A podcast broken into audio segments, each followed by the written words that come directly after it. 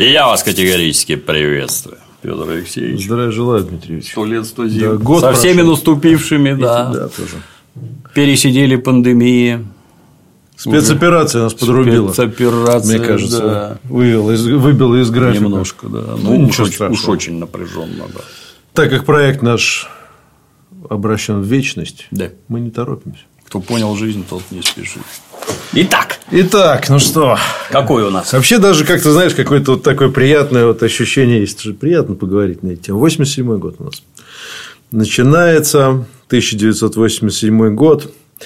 Для меня 1987 год был судьбоносным. В начале 1987 года я еще не подозревал. В 86-м я окончил школу. Э, Я еще думал, может, я поступлю в институт. Я еще не думал, что в ноябре 87 года я отправлюсь на два года в армию, например. Вот. Ну, такое радостное какое-то детство. Но тем не менее. У тебя есть какие-то с 87 годом связанное что-нибудь? Нет? Я работал на инструментальном заводе токаря. Это ты с первого, с первого нашего... С 84 с вось- да, с 84. по 88 по-моему, да, 4 года я там работал. Вот. Токарь, слесарь, фре- фрезеровщик, шлифовщик, там, черти что, и сбоку хвостик. Полезные специальности. Общение, как это принято говорить, с простым народом. Ну, мы об этом во всем поговорим, но я думаю, что надо для начала чуть-чуть нам, мы же давно уже ничего не выпускали, поэтому я чуть-чуть напомню, собственно, с чем наша страна подошла э, к 1987 году. Э, Я взял как раз те стенограммы, помнишь, из этих заседаний, Да. пару маленьких фрагментов значит, э, по поводу экономики. Из стенограммы заседания Политбюро ЦК КПСС 11 июля 1986 года, да, середины года. Рыжков, э, председатель Министров, глава правительства. Нефть на внешнем рынке упала в цене. Осенью 1985 года она была 172 рубля, сейчас 52 рубля за тонну. В июле будет 40 рублей. В результате потери 9 миллиардов рублей. Задолженность возросла внешняя с 7 до 11 миллиардов долларов. Ну, опять же, напомним, что 7 миллиардов долларов тогда и 7 миллиардов долларов Да. сейчас – это не одни и да. те же 7 миллиардов долларов. Трудности с выплатой зарплаты на местах Ого. говорит премьер-министр в середине 1986 года. 86 года, Да. да. Трудности с выплатой зарплат на места. Важно дальше. Обращаем самое пристальное внимание. Никакие 90-е еще не начались. Советский Союз еще не покончил с собой. До этого еще 6 лет, грубо говоря. А уже вот так. Бирюкова, секретарь ЦК КПСС, кто помнит, единственная женщина там вот в этом вот, в этой вот прямоугольной картинке такая вот она, значит. э, Товарные запасы сократились на 7%. Сверхнормативные запасы по ювелирным изделиям, коврам, хрусталю, табаку. Это значит, что этого добра много. На все это мы подняли цены. В сумме 3 миллиарда рублей заработали. На 12 миллиардов рублей нет товарного покрытия из-за сокращения продажи водки и удешевления экспорта. Да? Ну, экспорт – это нефть, она под- подешевела, водка – это у нас антиалкогольная компания, 86 год – самый разгар, то есть это прям вот, да. очень своевременно. Сейчас про это поговорим отдельно, я, ну, тема приятная, Да. всем полезная, я даже тут кое-что интересное нашел, сейчас расскажу. Горбачев, надо выдержать этот год. Он самый трудный, ибо все на ходу в перестройке. Текущие и перестроечные проблемы переплетаются, противопоставлять их друг другу нельзя. Все органично. Что имеет в виду, не очень понятно, но я так думаю, что, в общем, перестройка, по его мнению, она нас спасет от всего. Да, да, так. Вот. И забегая вперед, мне кажется, что в этом как раз была, ну, мы тоже говорили, что в этом ключевая ошибка, собственно, и была. А, Экономикой особо не занимались, думали, что сейчас перестроятся, если сейчас хозрасчет, если сейчас начнут там, значит, вот давать самостоятельность предприятиям, гласностью, значит, вот то все, оно как за- наладится, да. наладится, да. То есть политическая э, история, как мы увидим сейчас, мы увидим сейчас такую мощь политических реформ в 1987 году, что мало вообще никому не покажется. Значит, политика должна каким-то образом, непонятным, судя по всему, как-то потащить за собой экономику. Вот мне кажется, в Китае было наоборот. Да. Они как раз жестко, они либер- либерализацией экономики занялись, а, реформы Дэн Сяопина, вот, но при этом политику держали жестко, чтобы народ не расслаблялся, как только начал расслабляться в 90-е, там им все быстро объяснили. И постепенно, значит, кстати, до сих пор у них с политикой-то, в общем, Здраво. да, так же все. У нас получилось немножко наоборот, вернее, на 100% наоборот. Легачев. А, стоп, 30 октября, еще одно, вот, еще одно прочитаю. 30 октября, уже конец 86 года.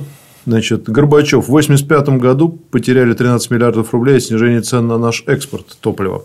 Годовой дефицит 5-6 миллиардов в валюте. Никогда такого не было в истории страны. Импорт за два года сократился с 24 миллиардов до 13, то есть ну, практически в два раза. Легачев приводит цифры. В 1985 году продали водки на 11 миллиардов, а в 1984 на 54 миллиарда. То есть, после реформы за, за год всего. Угу. И там еще будет сокращение в 86 и 87 но за год всего сократить в 5, э, в 5 раз доходы. А с мая по август но зато он приводит цифры, что умерло меньше народу от водки, чем в соответствующий период прошлого года. Может быть, я занимаю экстремистскую позицию и все такое. Но вот дальше интересные цифры. У нас еще, говорит Легачев, Легачев Егор Кузьмич, он главный идеолог был антиалкогольной кампании. У нас еще 4,5 миллиона алкоголиков. Еще 155 рублей в год на душу тратится, на душу населения тратится на выпивку. 600 рублей на семью, то есть 2 рубля в день. Горбачев ему отвечает, финансы в тяжелейшем положении. Они расстроены прежде всего из-за того, что зарплата вошла в разрыв с производительностью труда. Денег в стране больше, чем товаров. Что это значит вообще? Это так просто представить. Угу, угу. Безработицы, конечно, в Советском Союзе нет да, но понятно, что ты получаешь зарплату, ты там, не знаю, все на заводе получаешь, не знаю, там 200 угу. рублей, допустим. 250. Извините. 250 рублей, но тебе особо нечего на них купить. Ну, то есть, ты можешь купить какие-то дорогие товары, там, хрусталь, не знаю, там, кинокамеру и так далее. Да нафиг он нужен. Да, но вопрос нафиг он нужен, потому что ты идешь в магазин, а там о. Ничего нет. Вот. Вот я а хочу, например, купить вот, э, видеомагнитофон который стоил, вот у меня зарплата была 250 рублей в месяц, ну там колебалась, так сказать. 200, это хорошая зарплата, а в Питере так просто прекрасно. И вот я хочу купить видеомагнитофон электроника ВМ-12. Он стоит, приготовьтесь, 1200 рублей. То есть полгода грубо, мне надо работать, не есть, не пить для того, чтобы купить этот видеомагнитофон. Спрос мега ажиотажный. Его можно купить только записавшись в очередь, в которой у меня родственник жил в Новгороде, родственник записался в Новгороде в очередь, я ждал полгода, чтобы отвести свои 1200 рублей и купить. Вопрос, а что вам мешало построить два завода по производству видеомагнитофонов, если такой ажиотажный спрос? Что, что они, а ничего не мешало, мы их просто не делали. И ну поэтому да, все лозунги советские были храните деньги в сберегательной кассе. Да какой хрен мне их хранить? Ну, типа, чтобы не украли, как там Куравлев, помнишь? Да. Чтобы не украли, это одно, так я купить что-нибудь хочу, а купить нечего. И так у всех. И так у всех, и в 1986 году многие продукты, э, по-моему, был первый год, когда ввели талон на сахар, в 87-м, по-моему. Э, водка, кстати, стала уже дефицитом трудно было купить ее. Ну, сахар неудивительно. Сахар, самогон. Да, да, да, да. Естественно, сахар пропал. Вот. И это большая проблема, потому что, с одной стороны, конечно, гражданин не может э, себе позволить какие-то дорогие товары, да и нет, зачем ему хрусталь скупать. Угу. Вот. А обычных товаров нет. И, в общем, это тяжелая ситуация. Ты отработал, ты получил деньги, денег в стране хватает. А, вот. Там еще и теневой пошел бизнес на том же алкоголе. Вот, но товаров нету, нет товарного обеспечения, причем по самым необходимым видам продукции. Ну, мясом, там, не знаю, молоко, прочее, прочее, прочее, очереди, ну, не говоря уж об алкоголе. Ну, это вот интересно. А прикидки вот, вот, вот у этих людей, которые вводили антиалкогольные меры, а прикидки-то какие-нибудь были? А вот сколько людей начнет гнать самогон? Или хотя бы делать брагу. Многие пили брагу, не дожидаясь самогона, там возня какая-то, с браги отдурить тоже отлично можно. Вот сколько сахара пустят на это дело? По-моему, никто никогда ничем не интересовался. Точно так же, как комбикорма, они идут только в колхозы, а в частное там, подсобное хозяйство комбикорма не продаются или продаются вот в таких объемах. В результате в магазинах выкупается хлеб и скармливается свиньям. Вы не пробовали интересоваться? Может, все-таки комбикорм лучше давать, не гонять там битву за урожай. Доставить на элеваторы, смолоть, испечь, потратить энергию, керосин, зарплаты, черти что, и скормить свинье. Комбикорм как-то его печь не надо, меньше денег на него тратится, а свиньи вырастут, их сожрут, вы не поверите. Если продадут, боже мой, деньги потратят внутри Советского Союза. Вы почему этим не занимались? Ну что это? Вот в каждом этом. А кто, кто это делал? Кто ну, эти люди, которых допустили делать такие вещи? Я думаю, что, конечно, они не ожидали падения цен на нефть, как обычно. То есть мы, мы, мы непрерывно чего? с тобой возвращаемся. Да, мы возвращаемся к тому и тому же. Да. Люди ничего не понимают, как это работает, а решения принимают. Решения принимают. Вот, но э, те про алкогольную компанию пару интересных еще вещей я нашел. Угу. Э, ну, например, э, по спекулянтам, например, да, что в большом выигрыше э, по статистике в 1988 году спекулянты на продаже спиртного по завышенным ценам э, в общей сложности заработали порядка 33 миллиардов рублей. Это как это они посчитали, интересно? Не знаю, да, не буду сейчас искать источник, но я думаю, что цифры, может быть, там не такие огромные, но тем не менее, то есть это и теневой рынок, сразу же возникает. Э, это, естественно, употребление всяких там значит, заменителей. Uh-huh, uh-huh. Вот. Э, интересно, что по ну, были положительные результаты у антиалкогольной кампании. Это там рождаемость увеличилась, продолжительность жизни увеличилась. Но с другой стороны, потребление, вот, например, в 90-х, уже после перестройки, оно достигло рекордных уровней по сравнению с 70-ми и с 80-ми. То есть, вот потребление на душу населения, оно не сказать, что сильно уменьшилось. Ну, в общем, вот это просто мы возвращаемся к тому, о чем мы говорили да, все да, эти годы, да. просто напоминаем, как, как мы подходим к 87 году. Затруднительно понять, как это они насчитали, эти адские миллиарды. Но могу привести пример из жизни. У меня друган Э, за пьянство, будучи списанный с грузовика в слесаря, он там в яме на ТО-2 бомбил и по ходу продавал алкоголь. Угу. Рекорд у него был, по-моему, 74 бутылки за день ну, продано вот было. Тебе, пожалуйста. То есть это 3 рубля бутылка и 2 рубля сверху. Ты представляешь, не Нормально. героин, конечно, но прибыль отличная. То есть 74 умножить на 2, ну, 150 рублей чистой прибыли за день. Ну, вот тебе насчитали при моей зарплате за месяц да, 250. 250. Там с таким свистом все это уходило, там такие деньги крутились, туши свет. Я, я, конечно, помню позже времена, но я помню, как у таксистов мы покупали эту водку. Там же тоже. Таксист мы... 74 бутылки в багажник не положит. Ну, он не кладет в багажник. Он Но ну, куда-то подъезжал, там да, что-то да, там, да. он куда-то там надо было что-то подъехать, у кого у него было с собой, там, а если надо еще, то я там привезу, там вот такие были. Ну, это, по-моему, уже был 80. Да нет, это, наверное, вот 87 год как раз и был. Вот, поэтому можно представить, что оборот теневой, конечно, был колоссальный. Опять же, вот нашел забавные цифры. Э, ну, во-первых, магазины, да. Магазины, значит, ограничение продажи было введено, продавали теперь с 14 до 19 строго. Было с 11, стало с 14. С 14. Значит, водка подорожала. Самая дешевая в 87 году я обнаружил, стоила, сегодня специально искал, 9,20 самая дешевая Ого. водка стоила уже в 87 году. 9 а, рублей 10 копеек, прошу прощения. А, значит, магазины позакрывали закрывались. Ну, это было э, в значительной степени на усмотрение, так сказать, региона. Регион сам решал, сколько магазинов оставлять.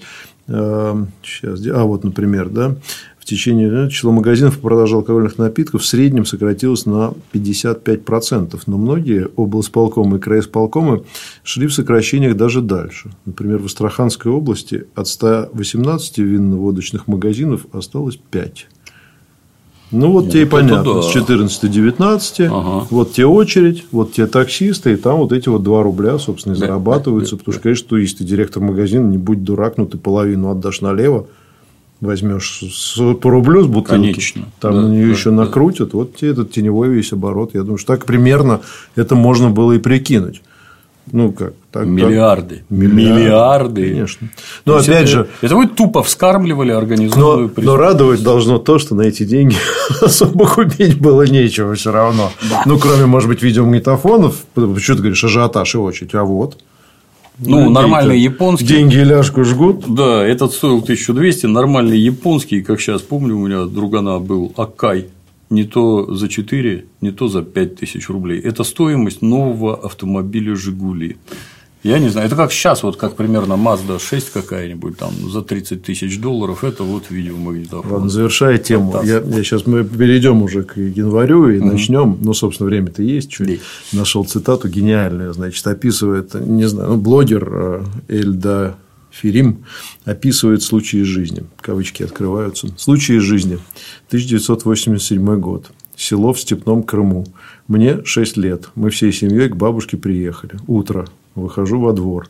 Дед с каким-то неопределенного возраста телом разливает по стопкам и поглощает ртом одеколон. Мне любопытно.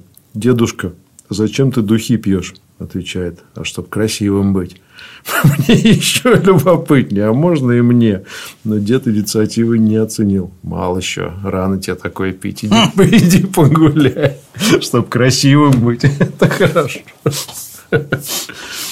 Вот. Еще э, э, ответила все-таки на сам себе на вопрос. Ехал пока в Сапсане. Вот люблю я дурацкое поискать. Я узнал, из чего делался портвейн три семерки. Так, так. Три топора. Три топора, так точно, да. Значит, все, кто смотрит на гаубицы М777, да, которые да. называют три топора, это как раз поэтому. Поэтому портрет. Имеет глубинные корни. Значит, это был, это, значит, ну, пишет специалист, э, значит, это был лучший вариант, дальше будет про остальные. Значит, трудящие, трудящиеся интеллигенция выбирали три топора, как его называли в народе, из-за невысокой цены 3 рубля 40 копеек и хорошо ощущаемой крепости 17-19%. А, собственно, портвейном он, конечно, не был. Проводили его, производили его суррогатным способом из смеси подогретого сока, изготовленного из разных сортов винограда, картофельного спирта и тростникового сахара. Виноград для него шел не лучше, технология была простой, себестоимость буквально копеечной. А, значит, ну, 300, 350 миллионов декалитров в год, э, и, в общем, всего выпускалось крепленных вин, больше половины приходилось вот на такие замечательные напитки. Ужас. Причем пишут, что по сравнению с другими, более доступными марками портвейна, которые часто, часто называли барматухой, сейчас будут приятные. А это сердце... не, не барматуха. Нет, это, это такой топовый. Элитный, блин. Был еще Агдам, 2,60. 2,09. Ну, может быть, да. Ну, в разных местах. Портвейн 33, 2 рубля 15 копеек. Портвейн Приморский, 2 рубля 10 копеек. И, конечно, легендарный Кавказ. Такой, я прямо помню. И видел Кавказ. на витрине я в последний раз Портвейн Кавказ. Ну, вот пишет автор, что три топора все-таки можно было пить вот, а, значит, а ведь в магазине, это, значит, была вторая ниша, вот эти вот Агдам, Кавказ, uh-huh. вот это все. А еще были, значит, сделаны из алжирского винограда еще более убийственные напитки. Крепленные вина, солнцедар, алжирское и вермут розовый. На мотив песни Шизгара «Недаром травят всех солнцедаром». Солнце меркнет перед этим Солнце... божьим даром. Солнцедар стоит, э, стоил рубль 25. Цена ему руб 27. 27. Травят санцидаром всех. так что... Как-то раз зашел в Лабас, за стеклом стоит фугас. Цена ему руб 27. Ну, это, конечно, уже, то есть, это еще не 87 год, мне кажется, они в 87 году уже исчезли. Я, в, своем детстве санцидар застал только в песнях и рассказах. Да, потому что в 87 году вот мы начали выпивать с друзьями уже, уже сколько мне уже, уже 80, ну, 16-17 лет уже мы, так сказать, вот. Ну, водку действительно действительно было достаточно сложно иногда получалось, она действительно стоила довольно дорого, а мы пили какое-то вино все время белое, у нас в Москве было арбатское белое и красное, по-моему, 2 рубля, что ли, стоило оно, вот его мы, так сказать, и вот. Но были и экзотические варианты. Ну, например, вот э, какой-то мы мешали, я помню, салют. А, салют, знаешь, ты наверняка салют был. Это, ну, это как э, советское шампанское, дешевое. А, ну, салют. да, да, да, да, да. Вот. Только оно, да. Вот. И его размешивали с дагестанским коньяком пополам. Как бурый медведь называлось. Да, с водкой белый медведь, с коньяком бурый вот. медведь. Да. В общем, вот это такое лирическое отступление. Такие коктейли были. Да. Еще вот что хочешь сказать. Шавырла было, все это было омерзительнейшее шавырло. Там никаких этих вкусовых качеств, что-то там про вино говорить, отставить вообще, он настолько мерзкий был словами. Я просто думаю, сейчас вот попробовать бы один из этих напитков. А, а цена 3,40 это дорого, типа, это дорого. Какая-нибудь там варна болгарская, болгарская стоила 2,30, Агдам 2,02 и рубль разницы, рубль 20. это, это вообще как с водкой 3,62 коленвал. Да, Там водка была была написано такая. В, О, Да, Д. К, А, как коленвал получалось. 3,62. А какая-то там, я уж не помню кто, 4,12 столичная, по-моему, стоила. Это серьезная разница. Дорогую мы не пьем. И коньяки всякие. Только потому, что дорого. Вот это вот дешевле. Ну, кстати, коньяки. Вот интересно, что коньяк Арарат, а, он неизменно высоко котировался и был дорогой. да. Он даже, по-моему, три звезды был довольно прилично Приличный, стоил. Он да. там чуть ли не 5 рублей чем стоил. Не, И- он вкусный был. Э, Это Вкусно. ключевое. Они- нет, они, кстати, не экономили на качестве. Им надо отдать должное э, армянам. Да. Я был на экскурсии на заводе. Я тебе страшно скажу. Сейчас он стал еще лучше Арарат. так что всем там подъехали французы, наладили процессы, все у них там переняли какие-то секреты, я не знаю, вообще отличные. Я да, с ну он и тогда был с великолепный. удовольствием употребляю. Ладно, Новый год, еще мы помним, был да, относительно недавно. Я посмотрел, как я люблю, телевизионную программу на 31 декабря 1980. В общем, ты знаешь, я, я, я не знаю сейчас, вот вывод какой из этого сделать. Ну, во- вообще даже не, не за что зацепиться. Мне кажется, Абсолютно. то есть, э, может, потому что алкоголя нету такой. Мне кажется, такое можно показывать было людям только в тюрьме. Там даже нету Иван Васильевич меняет профессию. Ну ладно, допустим, 31 декабря рабочий день. Да. Вот ты пришел с работы. Ну, допустим, ты пришел раньше. Ну, в 19 ты уже как-то включил телевизор и что-то там накрываете. Вы, да? Значит, 19.15 мультфильмы. 19.30 самое забойное шоу. Это первый канал в России. Два, две программы, три, вернее, еще есть региональная. 19.30 вокруг смеха. Ну да, наверное, хорошо, но все-таки не, не сказать, что сильно новогодняя история, потому что, в общем, регулярно и так показывали, по-моему, раз в месяц. А, 21.00 программа «Время». 31 декабря. 21.40 программа «Спутник телезрителя». Это программа про то, чего вот здесь вот вообще смотреть стоит. Чтобы тебе об- Да, облегчить да, выбор. Как бы, ты- Обзор. Да, Дайджест. Дайджест. так, Спутник телезрителя. Ну, хорошо. 22.10. Сегодня ежедневно эстрадно-цирковое представление из цикла «Все клоуны». Out the year!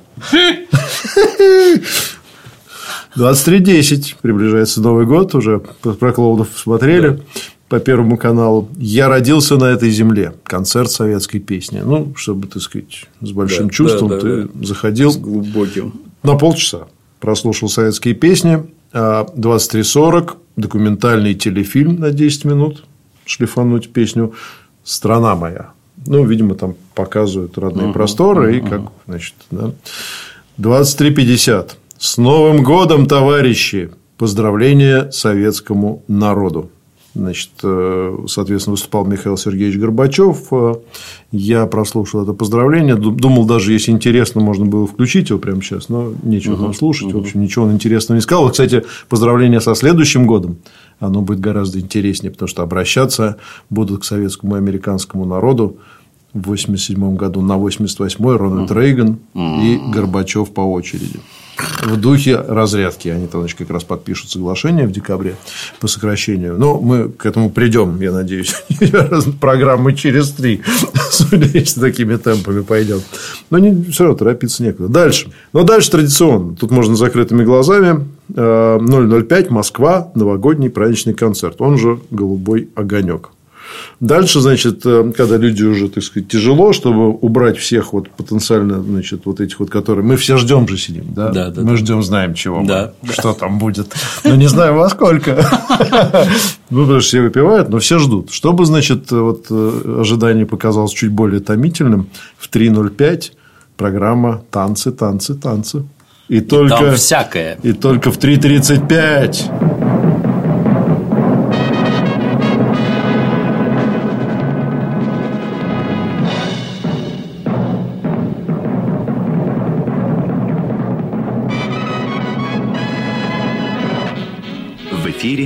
мелодии и ритмы зарубежной эстрады. Ритмы планеты, карти- концерт артистов зарубежной эстрады.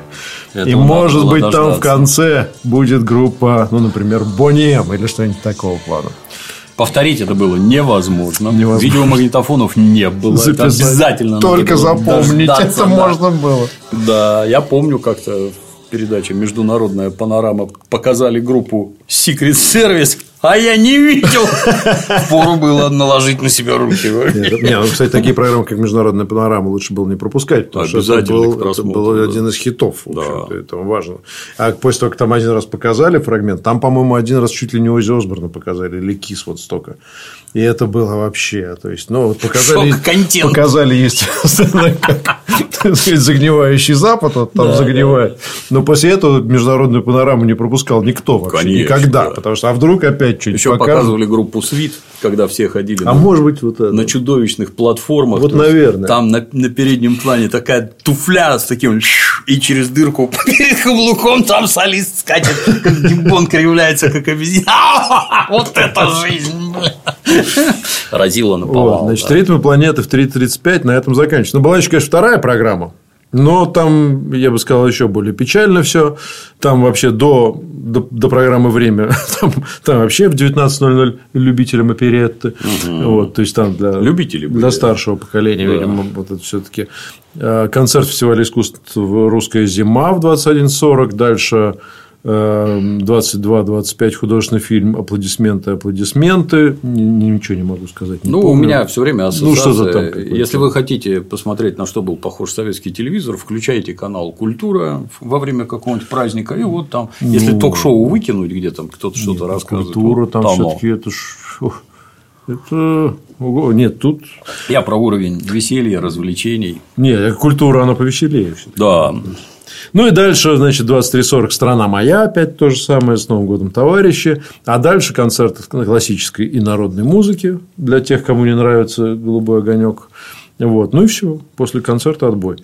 Вот, ну, московскую программу я даже там на поздравление советскому народу все всем. Да, да, да, да, да. Я все время в недоумении. Ты знаешь, поскольку, поскольку я неплохо помню, на что это похоже, то все это нынешнее нытье что-то задрал этот голубой огонек. Ну, ну я вы с чем сравниваете? Там все время одни и те же рожи. Вы не поверите, это мега рейтинговые передачи. Люди песни эти слушают, как какого-нибудь Юрия Антонова.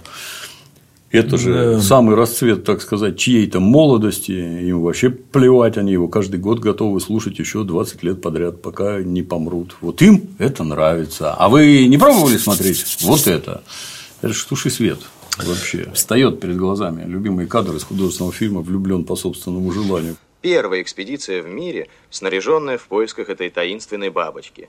И мы первыми зарегистрировали ее существование.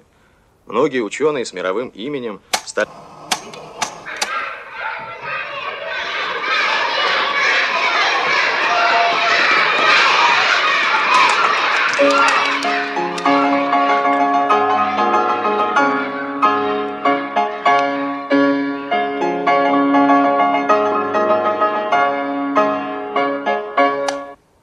Наливай.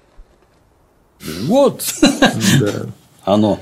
Январь чрезвычайно холодная погода была на европейской части СССР. И вот мы тут в изоленте был у нас э, Владимир Владимирович Корнилов, обозреватель наш э, РИА Новостей и России сегодня. И он вспомнил, что он в Подмосковье служил в армии, стоял, значит, в тулупе на посту. Минус 40, он говорит, был. Ого. Вот, минус 40, он, значит, э, да, видел, кто-то запустил какую-то петарду, увидел, как она опускается в сторону склада с боеприпасами подумал, что в тулупе он все равно убежать не успеет с вышки, и стал ждать. Но она, в общем, погасла, не долетев. Так что все нормально. Вот. Но что ждало Советский Союз? Во-первых, значит, очень интересное было новшество с 1 января 1987 э, года на, все, на, на советских предприятиях вводится госприемка. Значит, что это было? Э, ну, бытует мнение, часто мы слышим, вот, например, э, моего соведущего по изоленте, что в Советском Союзе все было очень качественное, потому что были ГОСТы, и все их с нездешней силой соблюдали. Я принимал участие, я сейчас расскажу. Это как-то связано с тремя топорами, Кавказом. В госприемке или в э, контроле качества? Ну, если, давай, перебью. Так. Давай, ну, давай. Вот я точил, например, железки, условно, разные железки. Вот я точил железки для изготовления микрометров. То есть, у нас инструментальный завод был, там точное приборостроение, так сказать. Они железные, как ты понимаешь. То есть, состоит микрометр из деталей, в частности, в нем внутри там была такая гайка. Э, над этой гайкой надо было произвести 7 токарных операций. То есть это, это мне в ящике тысяча штук, и я 7 тысяч раз эту гайку там в патрон, резцом в патрон, резцом наружу, там метчик и всякое такое. Вот внутреннее отверстие у гайки. Я ее рассверливаю, либо резцом точу, я уже не помню, скорее всего, точил резцом внутри отверстия. У тебя для проверки она должна соответствовать ГОСТу, как mm-hmm. ты понимаешь. Тебе для этого выдается калибр. Калибр – это пластмассовая палочка шестиугольная, у которой с двух сторон торчат такие цилиндры приделаны из твердого металла хорошие, у них разница в одну десятую миллиметра, если правильно помню. Соответственно, одна, которая на одну десятую меньше, она должна плотно войти угу. в это отверстие, плотно, а которая на одну десятую больше, она не должна туда войти. Отверстие не критичное. И вот ты 7 тысяч гаек наточил, а там везде проваливаются оба калибра, проваливают не это там плотно войти, а просто проваливаются. Ну, несешь на ОТК. Ну, так получилось. Хотя там каждые там, 10 штук надо замерять, каждую десятую там резец сточился, там металл не тот, попало что-то еще чего. Ну, несешь на ОТК, там сидит баба Люся какая Дема, блин, что это? Берет гайку отсюда, гайку оттуда, ты говоришь, баба Люся, ты что, стрелять из них, что ли? А, хрен с тобой. И пошло в дело. И это при том, что, подчеркиваю красным, я не пил, я был передовик производства, ударник коммунистического труда, ну, бывает, так сказать, проруха. Вот так примерно все и было. Но это ОТК. И эта самая госприемка была ровно одна хорошая приемка военная на военных заводах, где сидели представители Министерства обороны и принимали так, как считали нужным принимать они. Вот там было сурово. Граждане с военных заводов все время рассказывают, что там не забалуешь, там очень сурово спрашивали. Все остальное все по принципу тебе что из нее стрелять, что ли? А постольку, поскольку в Советском Союзе абсолютно все было рассчитано на совесть работников, совесть, не Карабас-барабас с палкой, который лишит тебя всего, хотя такие тоже были, но это большая mm. редкость, а рассчитана на совесть. Ну а где совесть была, там известно, что выросла. Поэтому качество продукта было ниже ватерлинии вообще всего. Был известный анекдот, мы его уже 300 раз цитировали. Что это такое? Свистеть не свистит? и в жопу не влезает. Ну, да. Свисток для жопы, сделанный в СССР. В этом была горчайшая правда. В общем-то, это никакая не шутка. Так что госприемка вводилась специально для того, чтобы поднимать качество готовой продукции. Ну да, вот все, что рассказал, э, в 1986 году, собственно, был зафиксирован в постановлении ЦК КПСС Совет Министров о мерах по коренному повышению качества. Ну, потому что, да, там, как обычно, собрались, поняли, что дальше некуда ехать. Э, ну, вот есть фрагмент зачитать. Ну, примерно оно вот только этим самым казенным языком. На многих предприятиях не соблюдается технологическая и производственная дисциплина, нарушаются ГОСТы, технические условия, низкая культура производства, велики потери от брака. Не принимаются меры к оснащению производства современным оборудованием.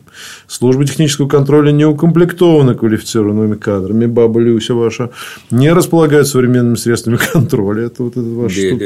Не удовлетворительно осуществляет свои э, функции. Госстандарт СССР смирился с низким техническим уровнем стандартов, не использует предоставленные его права по пресечению выпуска продукции низкого качества, в связи с чем вводится госприемка.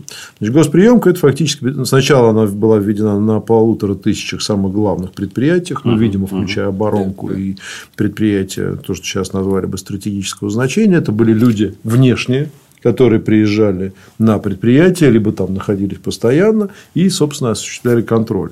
Им э, и могли, собственно, рекомендовать принимать соответствующие меры, наказывать, премировать и так далее. У них, кстати, была повышенная зарплата по сравнению с обычными сотрудниками ОТК на предприятии. Ну и главное, что они, по идее, были независимы да, от это важно. этих людей, да. Да, которые находятся на местах. А, ну, собственно, никаких особых результатов э, не дало. Не дало это все. Закончилась госприемка уже после Советского Союза. Она, она проработала до конца Советского Союза, но сказать, что как-то вдруг внезапно что-то повысилось с точки зрения качества, наверное, Никак. сказать нельзя.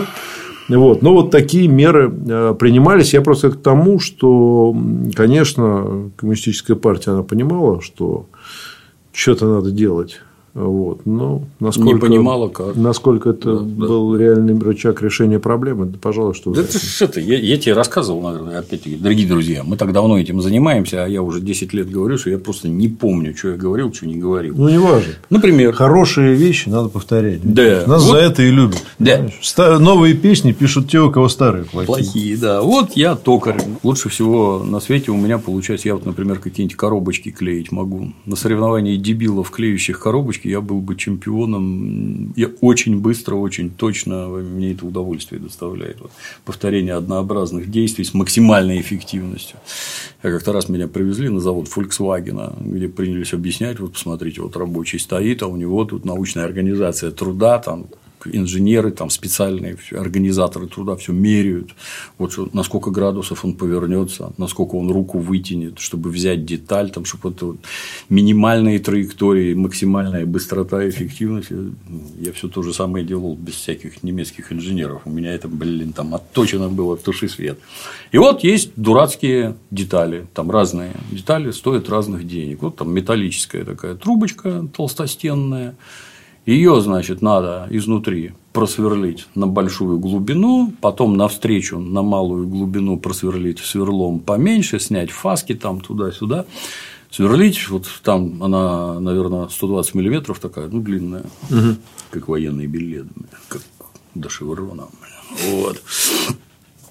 Сверло толстое, надо охлаждающую жидкость. Это значит, там этим специальное окошко опускаешь, там это жижа везде летит, руки по локоть, сам в дерьме там, и вот ты там тихонько крутишь, оно тихонько идет, сверло точить, это долго, утомительно, в общем, потом я стремительно снимал фаски там, бац, 5 рублей в день. Я обычно зарабатывал 10, а тут 5 рублей в день. А я, повторюсь, чемпион по склеиванию коробочек. Я mm-hmm. настолько стремительно все это делал, а больше 5 рублей не заработаешь. Что за фигня? Я нормировщицу, есть специальные нормировщики.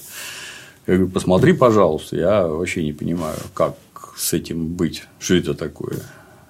А, да, давай посмотрю. Там есть технологическая карта у тебя, где тебе последовательность операций, с какой скоростью шпиндель крутится, с какой mm-hmm. скоростью подача, каким резцом там трали-вали, сверлом.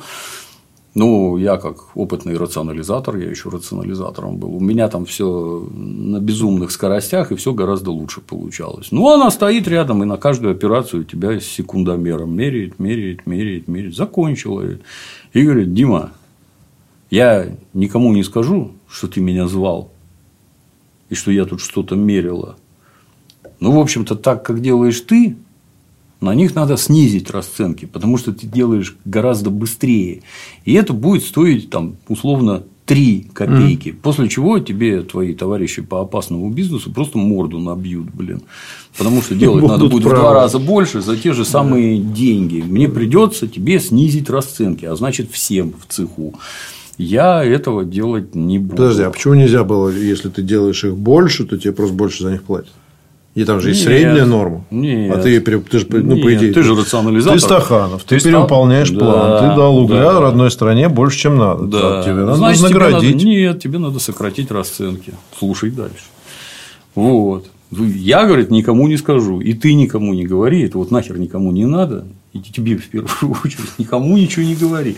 Я ну, я был молод относительно, я сперва был озадачен. Так а на партсобрание с этим надо Потом дошло, так сказать, оно социально решается, оно не так решается. Я передовик производства, то есть я на работу ходил деньги зарабатывать. Угу.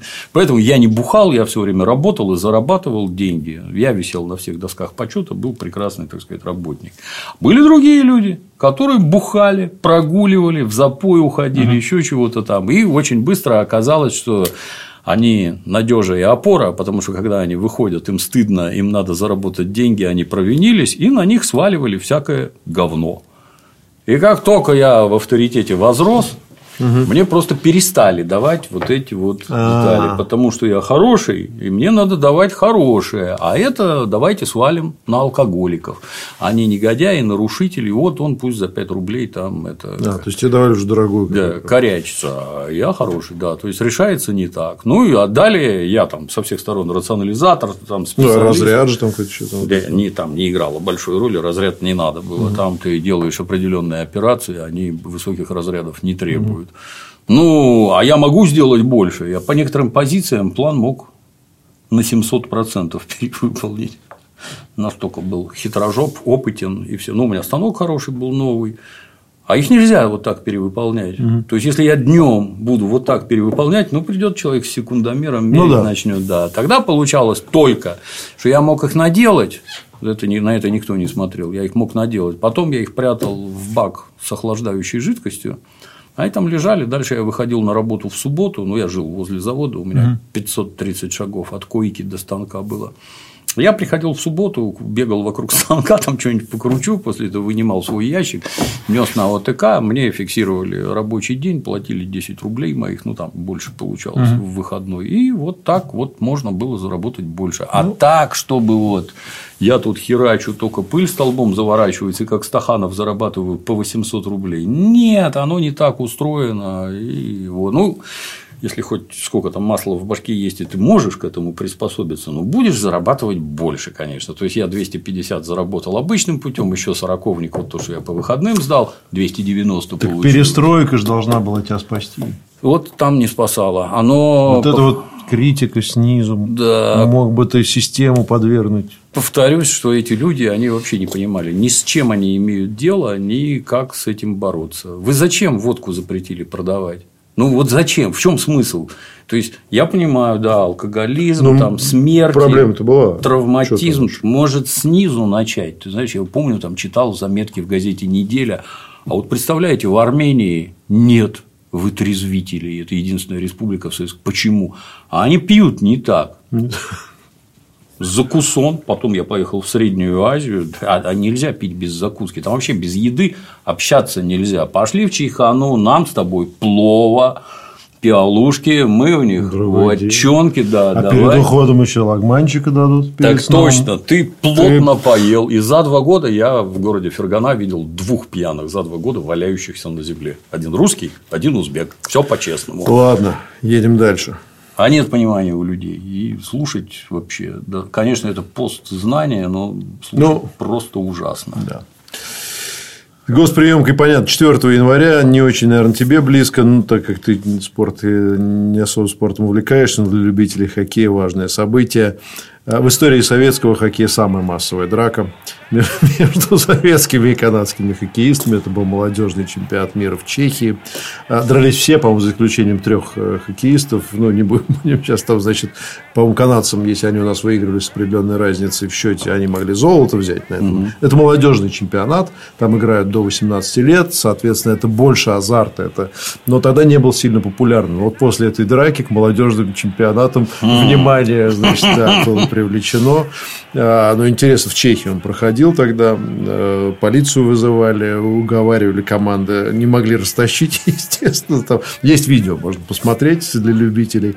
Под конвоем военных обе команды развезли, значит, в разные части города. Результаты аннулировали. Всех дисквалифицировали. Э, Значит, канадцы не получили, естественно, никакое золото. Игроков дисквалифицировали на 18 месяцев, тренеров команд на 3 года каждого. Ну, потом, правда, сократили. Но интересно, что э, значит, э, среди игроков были замечательные в будущем хоккеисты, в том числе и кана- канадцы были. Флюри, известнейший хоккеист Брэндон Шенахан, прекрасный Пьер Торжон. Ну, а из наших были Сергей Федоров, Александр Могильный. Ты их должен даже знать. Не Владимир Константинов, Владимир Малахов. В общем, вот такая вот, такое событие. Поищите. Очень забавно это все, конечно, выглядит. Вот такой масштабная история. Но вообще, молодежные, конечно, чемпионаты мира по хоккею надо смотреть. Они всегда в Новый год идут. Это Бодрые, очень, да. очень круто. Ну, в этом году, по-моему, что-то там у нас куда-то мы не поехали. Ну, Ну, понятно. неудивительно. да. Э, 6 января. Чуть-чуть я буду немного в этот раз, но все-таки международные события затрагивать важные. А, некоторые комментировать, некоторые можно даже и не комментировать особо. А, Государственный совет Португалии 6 января объявляет о своем согласии передать колонию Макао под управление Китайской Народной Республики до 2000 года. Но на самом деле потом передали в 1999 году. Мы с тобой были. Мы были в Макао, да. Мы... Местами гнетущее впечатление ну, производит. Ну, сейчас там же, ну, тогда мы были уже, тогда строили, мы видели эти новые. Там Не, сейчас... ну, это новые. Новые, а старые там. А старые ужасные, себе. Да мрачновато. Там я еще был когда-то, там еще было все старенькое. Мы это Гон... просто кто, чтобы понимал, Макао это зона такая казино. Да, в Гонконге да. казино нет. Макао португальская колония. Традиционно туда китайцы ездили играть, китайцы очень любят это дело, и поэтому им запрещают. Но вот в Макао специальная зона, там, так сказать, китайские бизнесмены угу. авторитетные, да, да. нет, ну авторитетные владеют, так сказать, там этим всем, вот, а да, так а обычные граждане ездили туда. Поскольку прибыли из Гонконга, а Гонконг это просто мега, во всяком случае, в центре, да сам факт, что там через 10 небоскребов, утрирую, можно пройти по коридорам там на улице висящим, не выходя на улицу, все соединено, все круто, прекрасные магазины, цены, мама не горю, я приехали в это Макао, Господи, что это такое? Натуральный гадюшник какой-то. Португалия. Мы сходили в самый популярный этот модный ресторан Фернандо, да, по-моему, называется. Да, да, да. Ну, это же обычная, в общем, говорит, португальская. Вот это вот у них там. Да. Удивительно. Да, но ничего. В Гонконг теперь можно будет, видимо, скоро снова поехать, так что можно будет копить деньги и изгонять. Я давно, давно не. По-моему, мы с тобой когда, были, это же какой год-то был? Не, не помню, помню. уже тоже какой-нибудь 16 15 Отлично Отлично. Да. Но давайте все-таки перейдем к важным событиям. Вообще январь очень важный. Московские, московские новости 8 января публикуют статью, начали статьи публиковать сначала, угу. важные статьи а, историка Юрия Афанасьева, который стал дальше одним из виднейших демократических политиков, а, одним из основателей партии «Демократический выбор России», возглавил потом историко-архивный институт. «Энергия исторического знания» московские новости публикуют статью, в которой как бы вот состояние исторической науки нашей подвергается некоторой критике. Еще пока не называя имен, но вот явление застоя, конечно, там есть. Термин застой уже, как мы помним, может быть, еще был раньше, по-моему, Горбачев в 1986 году его ввел, ну, вообще много ввел терминов вот, интересных, в том числе и гласность, и перестройка. Ну, в общем, вот первая такая статья, значит… Э, Афанасьев – это который потом кричал «Россия, ты одурела». Нет, это кричал другой человек. Солженицын, Сахаров, Аверинцев, Виктор Астафьев проголосовали бы за этих. Россия, одумайся. Ты одурела. Это, по-моему, кричал Корякин. Юрий Корякин. Может быть. Ну, в общем, да.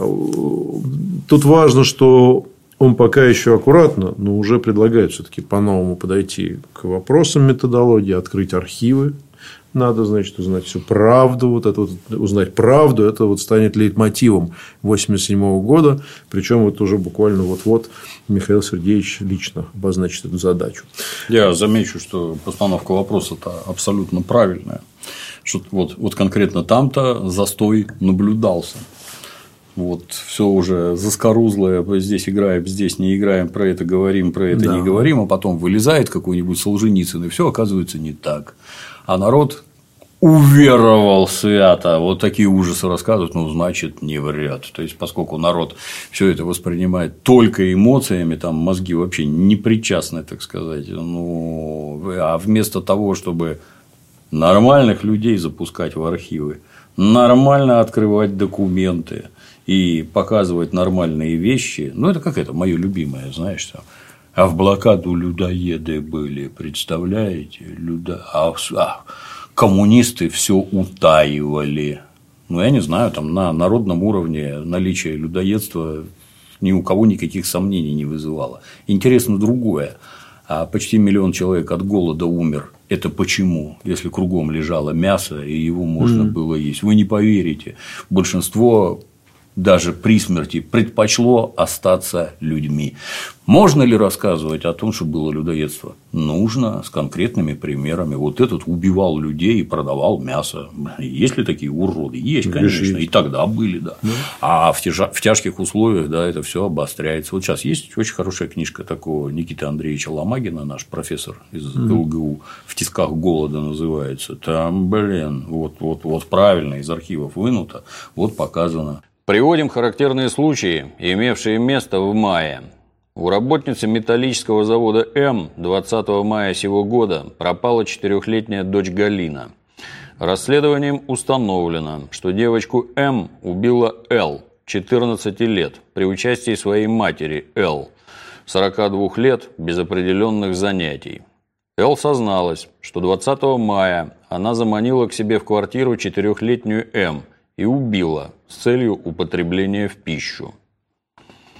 В апреле месяце Л с той же целью убила четырех девочек в возрасте 3-4 лет и вместе со своей матерью трупы употребляли в пищу. Следствием также установлено, что Л совместно с Л в апреле месяце совершили убийство 12-летней дочери Л, Ольги, труп которой расчленили и употребили в пищу. Что немцы говорили?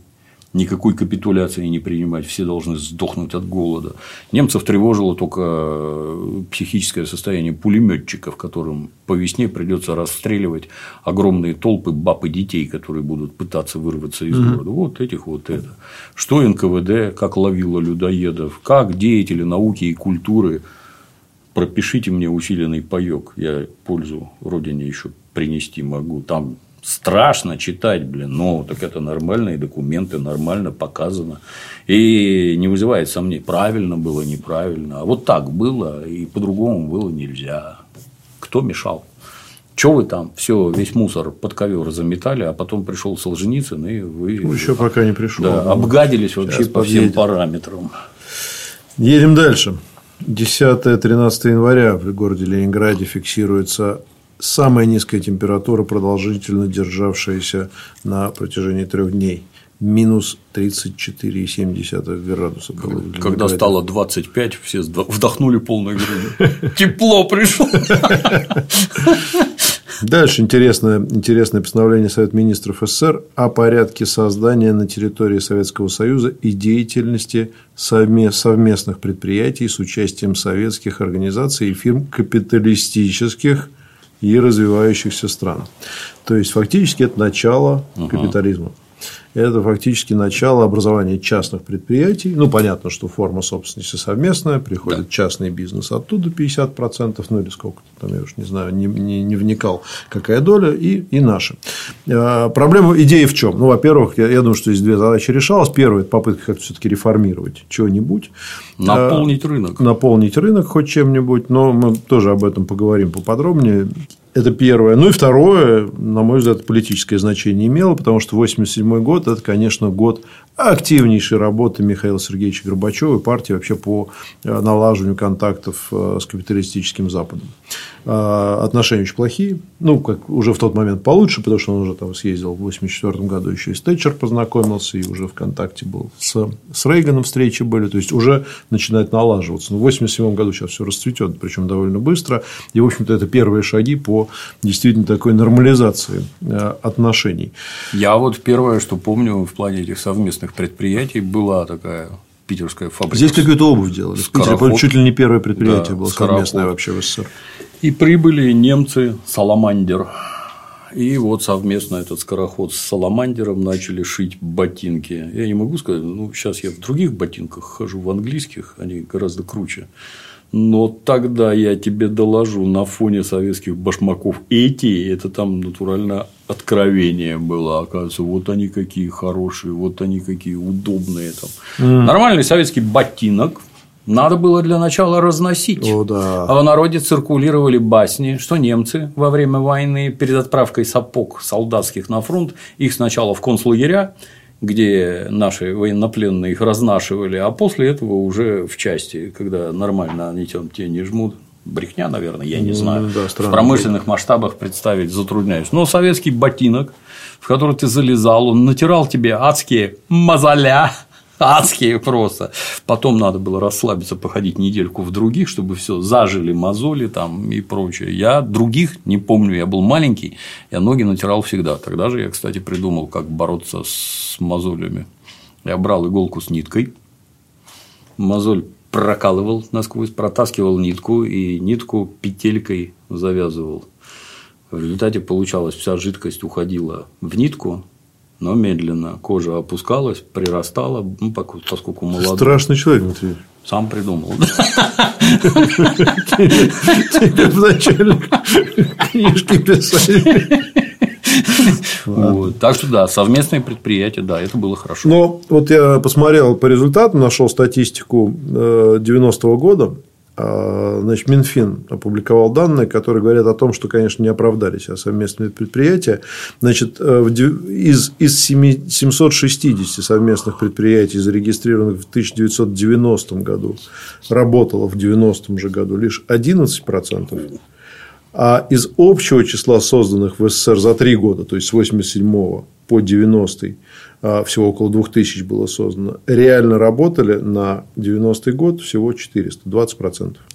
Это много, я тебе доложу. Ну, может быть. В обычном Но 400, бизнесе. 400 предприятий на страну в 250 миллионов э, человек – это ничего. В обычном бизнесе в первый год крахом заканчивается 80% так называемых стартапов, а во второй год все остальные дохнут, выживают единицы. Поэтому это неплохой результат. Ну, результат, может, неплохой в процентах, но в масштабах, конечно, если кто-то, я не знаю, рассчитывал на то, что это как-то там что-то оживит, то ничего это, конечно, не оживило. Удивительно другое. Одно дело, если мы с тобой частные предприниматели, получилось, не получилось, мы с тобой, в общем-то, и не умеем, и не знаем. В нас только идея и горячая энергия. Давай что-нибудь сделаем. Государственные предприятия, где сидят специалисты по управлению, знают и умеют, и оно вдруг не заработало, я теряюсь. Что это такое. Ну, кто, кто мог их создавать, там же тоже там не обязательно предприятия, это, по-моему, были министерства, там чего только не было. То Ну, как, вот ботинки, Кто-то да. пытался зайти. Ну, вот, мне кажется, пример с ботинками – это один из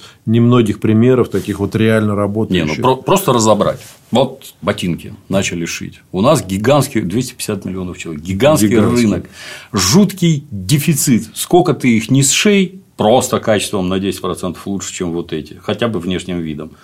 Я не знаю, ты помнишь, не помнишь, у нас армяне в основном шили всякую элитную обувь, блестящую. Фабрика такую, «Массис». как- да, которую там бодро продавали. Отлично на каблуках там и всякое такое. Барахло было, но просто за внешний Ну, там тоже вопрос регулирования. Я думаю, что иностранцы не шли, потому что не понимали. То есть, для них это все в любом случае был убыток, скорее возможность как-то зайти на перспективу. Да. Потому что, конечно, понятно, что нельзя было вывести значит, заработанную прибыль наверняка. Там не было регулирования. сложности. Ну, то есть, это... Ну, с другой это- стороны, ну это же надежнейший этот самый 250 миллионов человек. Они все сожрут, они все схавают, а вы ухитри, ухитряетесь еще и это как-то профукать, чтобы оно не взлетело. Потрясающе. 14 января э, э, интересное событие. Арестован э, по обвинению в получении взяток зять Леонида Ильича Брежнева, первый заместитель министра внутренних дел, ну тогда уже он не был им, Юрий Чурбанов. И это была очень интересная история. Ну, все, все знают, такой Чурбанов. Он, понятно, что он женился на Галине Брежневой. Познакомились они в 1971 году в ресторане дома архитекторов, кажется, в Москве. Он ее пригласил на танец. Она была не против. Она была постарше, он помоложе, высокий, статный, красавец, военный. А, Вот, э, разошелся с женой, женился на ней, стал зятем Брежнева. Тут-то, так сказать, карьер- Карта и пошла. Карьера пошла в гору. Да, он стал генерал-полковником. Ну, и, собственно, да, он в системе МВД работал и, собственно, дослужился до первого замминистра МВД Щелокова. Был, кстати, награжден э, госпремией за организацию безопасности во время Олимпийских игр. Ну, в общем, молодец. Интересно, что когда умер Брежнев, э, Андропов ему лично, ну, в его, по его воспоминаниям, сказал Юра, не волнуйся, пока я жив, тебя никто не тронет. Ну, в смысле, семью Леонида Ильича, не тебя лично, да, а семью Леонида Ильича, все будет нормально, работайте. слово сдержал, но умер очень быстро, Быстро, Юрий, да. Юрий Владимирович. А дальше, значит, началось. Сначала его сняли. Ну, там, там Щелоков же был арестован, поэтому, собственно говоря, что с тобой никто не волнуйся, там Щелоков Да, это у нас тут отдельные расклады. Вот, а с тобой, так сказать, да. Вот, но, значит, при Черненко уже его, значит, задвинули на уже, так сказать, низкую должность. После чего, значит, вот уже при Михаиле Сергеевиче Горбачеве он стал фигурантом этого самого хлопкового узбекского дела Глян, Иванов. Глян Иванов. Значит, каким-то боком его туда пытались притащить. А, Значит, Ну, пос- как взятки же наверх идут. После ареста, что интересно, значит, к нему выехала большая значит, группа с обыском. Не нашли ничего. То есть нашли у него значит, какую-то сумму в деньгах, золотые украшения сестры, вернее, и значит, нашли этот самый э, мраморный бюст его самого. Ну, видимо, кто-то подарил из, так сказать, сослуживцев. Вот, то есть, фактически предъявить ему было нечего, у него ничего не было. Вот, э, значит, обвинение говорило, что, он что у него значит, в виде взятки он получил какую-то там специально расшитую тюбетейку в материалах дела и халат. Э, Это вот просто, понимать масштабы, да, Да, да, да. масштабы э, и э, Коррупции. масштабы страшной коррупции, да, и э, значит полтора миллиона рублей. Много. Это его обвиняли. А Он отказывался, пока к нему в СИЗО, опять же, по его воспоминаниям, не приехал лично председатель КГБ Чебриков и тоже ему не сказал Юра. Ты знаешь правила, решение Политбюро есть, давай-ка это самое, вот, значит, вот. Сознавайся. Сознавайся, он, он сознался на 90 тысяч рублей, признал халат тюбетейку, но на суде отказался. Вот, сказал, что под давлением это все было. Вот, вины не признал. Ну, и, собственно, вот его потом посадили на 12 лет лишения свободы с конфискацией имущества. Отсидел он, по-моему, до 93-го, что ли, года Ельцин его помиловал уже. Или 93-го, наверное, года, да. Вот, ну, вот, собственно, вот так. Я рекомендую, извини. Ин- перебью. Интересная судьба, уж, конечно, несправедливо. Конечно. Как мне представляется. Но- Может, там что и было? Нет. Насто- Это ну как сейчас в Казахстане. Было, что не было. Чья семья осталась? Власть – это деньги, это позиции в бизнесе. А теперь власть поменялась. Ну, но явно не вы должны занимать вот эти позиции, а мы, например. Как вас отсюда пододвинуть? Ну, может, вы сами дураки. Ну, ну, видишь, вот, а вот Может, с твоей народы. точки зрения, ну, это, был, это, был, это была демонстрация фактически да, того, что ну, вот нету неприкосновенных. То есть это демонстрация Горбачевым, показательная. то есть да, дочку да, Галину, значит, э, эту самую Это не стали обижать. решения. А вот, э, вот этого, пожалуйста. Сугубо Ну, политические Щелоков к тому решения. времени застрелился уже. Про там. Щелокова, да. У нас есть хороший знакомый Сергей Кредов, толковый журналист, автор А, у него уже есть, книг. да, есть он в книжку написал в серию «Жизнь замечательных людей» про Щелокова. Всем рекомендую ознакомиться, почитать.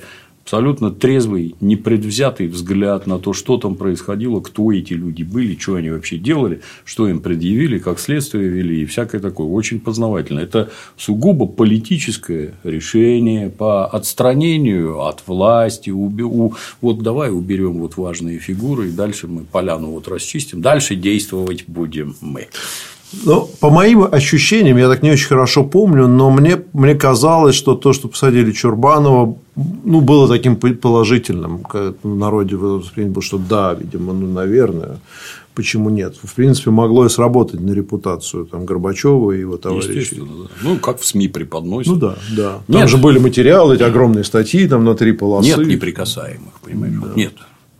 Это что же со времен Иосифа Виссарионовича, когда их там стреляли, без... был хороший анекдот.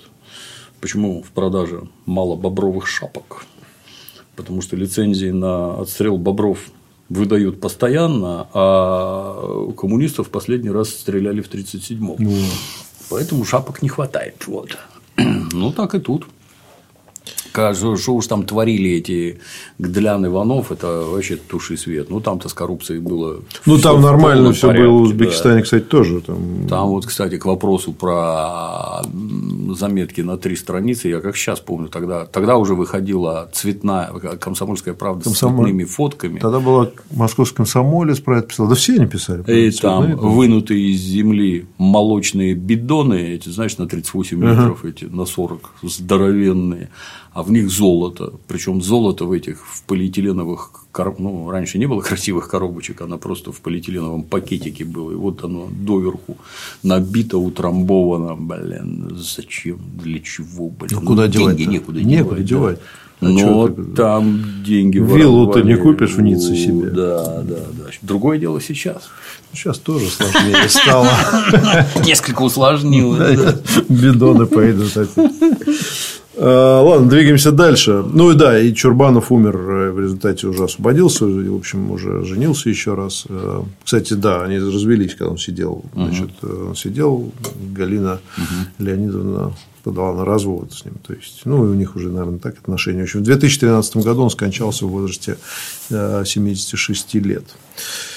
Э, 15 января в Женеве возобновляются советско-американские переговоры по контролю над вооружениями. Это важнейший вопрос на международной повестке. Мы помним, что тогда значит, над нами нависла страшная стратегическая оборонная инициатива, которая из космоса могла перехватывать вообще все, что угодно, якобы. Да, да, да. Вот, мы в нее сильно поверили и сильно опасались того, что все, кирдык нам. Я помню, А сделать свою не успевали бы, и денег не было. Ситуация с финансами не очень простая. все пошло, как обычно, у нас не потому. Я помню, в журнале Ровесник была здоровенная заметка. Ну, не только там, я просто из Ровесника помню.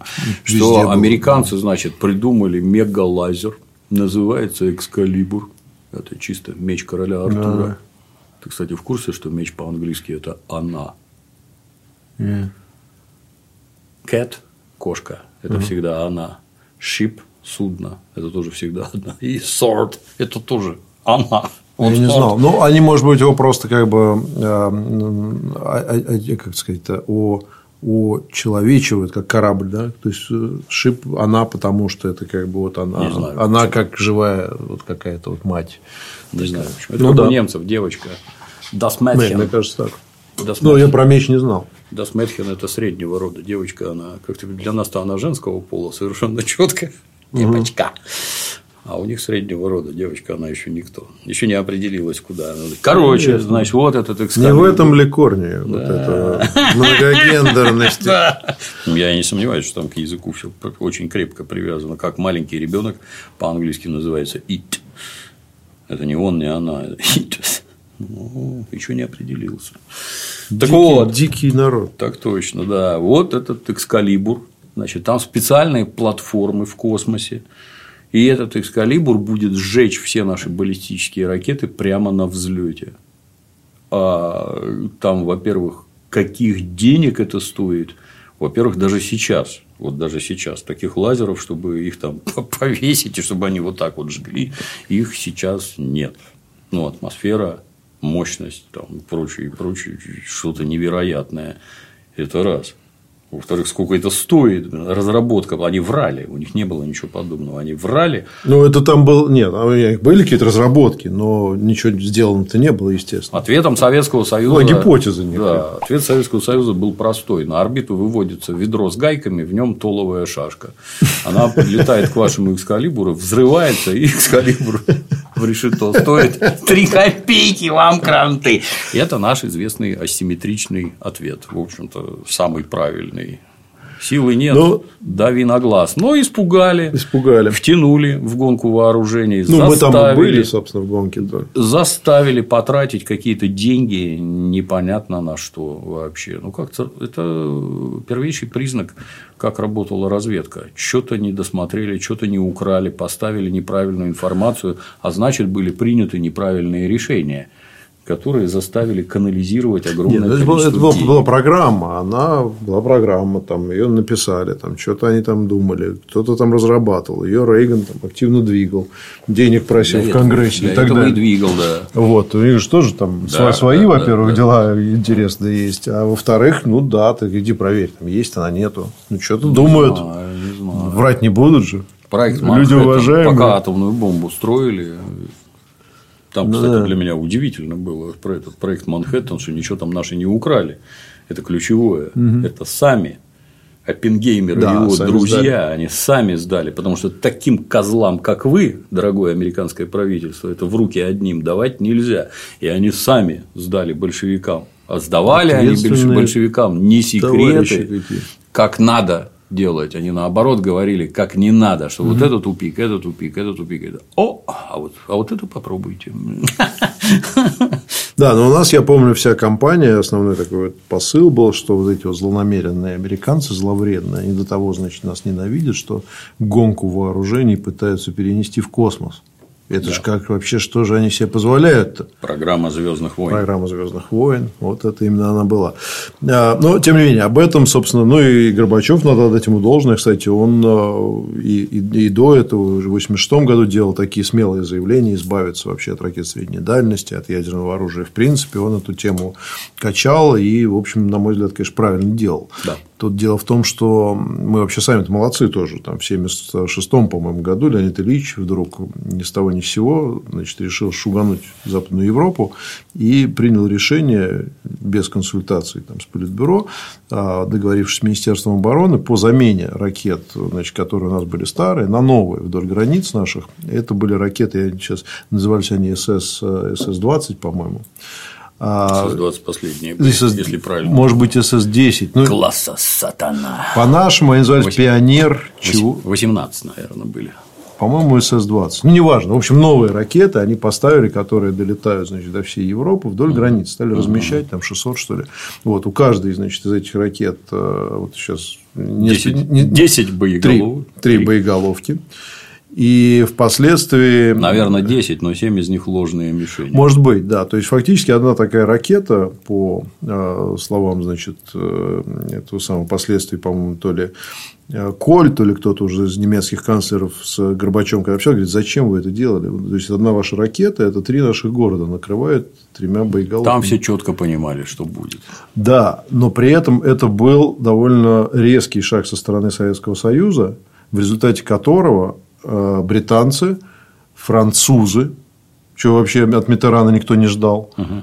и немцы резко согласились поставить у себя американские першинги. ракеты Першинги в ответ на наши вот эти действия. А вот нам это преподносили, преподносили не так. А мы не знали. Это потом, да. кстати, я почему зацепился за это, потому что там будет потом, когда Тэтчер приедет в апреле в Советский Союз, она в марте, вернее, в конце угу. марта, в апреле, будет давать интервью э, троим угу. нашим журналистам, легендарное интервью, кто журналистику изучает, обязательно смотреть. И мы о нем еще подробно, когда дойдем, поговорим обязательно. И вот там она про это все рассказывает. Может, она врала? Нет. Гадина. Я проверил. Да, то есть Леонид Ильич как-то он решил, так сказать, вот не в духе Хельсинки совершенно. Очень да, он, да, и, и, собственно, мы потеряли Францию тогда, как угу. ну, не нейтральную, но угу, да, то есть угу, они прогнулись под американцев, немцы вынуждены То есть они, они говорят, а что нам делать остается? Вы, вы поставили ракеты, которые это ракеты средней дальности, которые бьют по нам. Мы что вы нам предлагаете? А идея была как-то им показать вот очередную Кузькину мать, что вы тут ну, это, показали. Вот показали, да. и вот Михаил Сергеевич, так сказать, э, расхлебывает уже, находясь в гораздо менее простой ситуации, еще и теперь и стратегическая оборонная инициатива у него. Ну да ладно. Едем дальше. 16 января происходит, будем упоминать, катастрофа Як-40 в Ташкенте.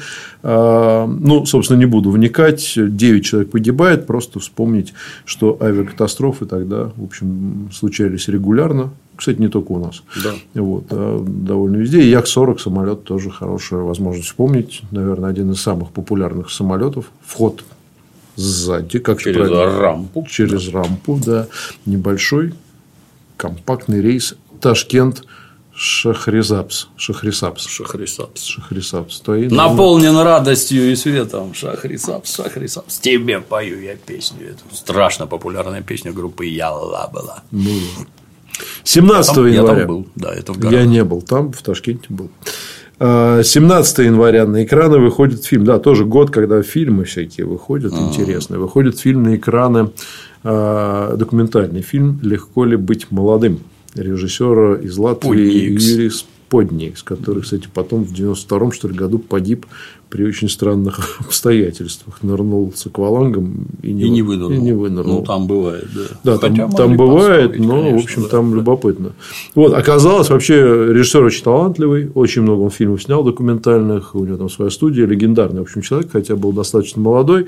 Я этот фильм помню не очень, прочитал его содержание, в общем, он довольно интересен был, мне кажется, по тем временам. Там а, показывали, он просто брал интервью у разных молодых людей. От, там, я не знаю, каких-то панков до тех, кто несет вахту у почетного караула. Я думаю учиться в политехническом институте. Потом, чтобы укрепиться материально, поеду в Тюмень строить дороги. Ну, а потом мог бы уже жить спокойнее. Работать в институте. В общем-то, это моя цель. Жить спокойно. Ну, а стоит ради этого жить? Не знаю. Чтобы работать.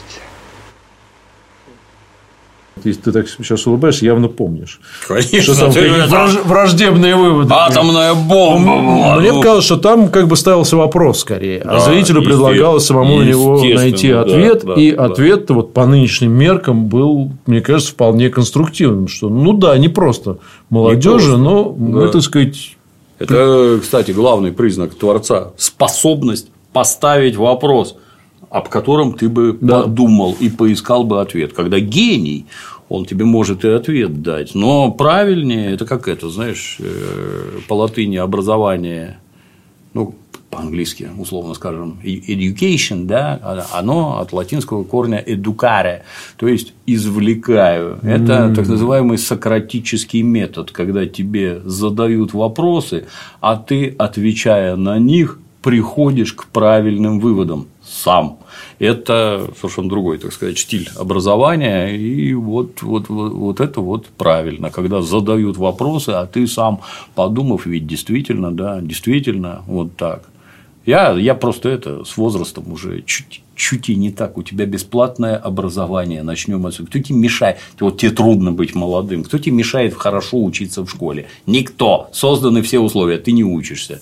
Закончив школу, ты не подумал, что тебе надо делать.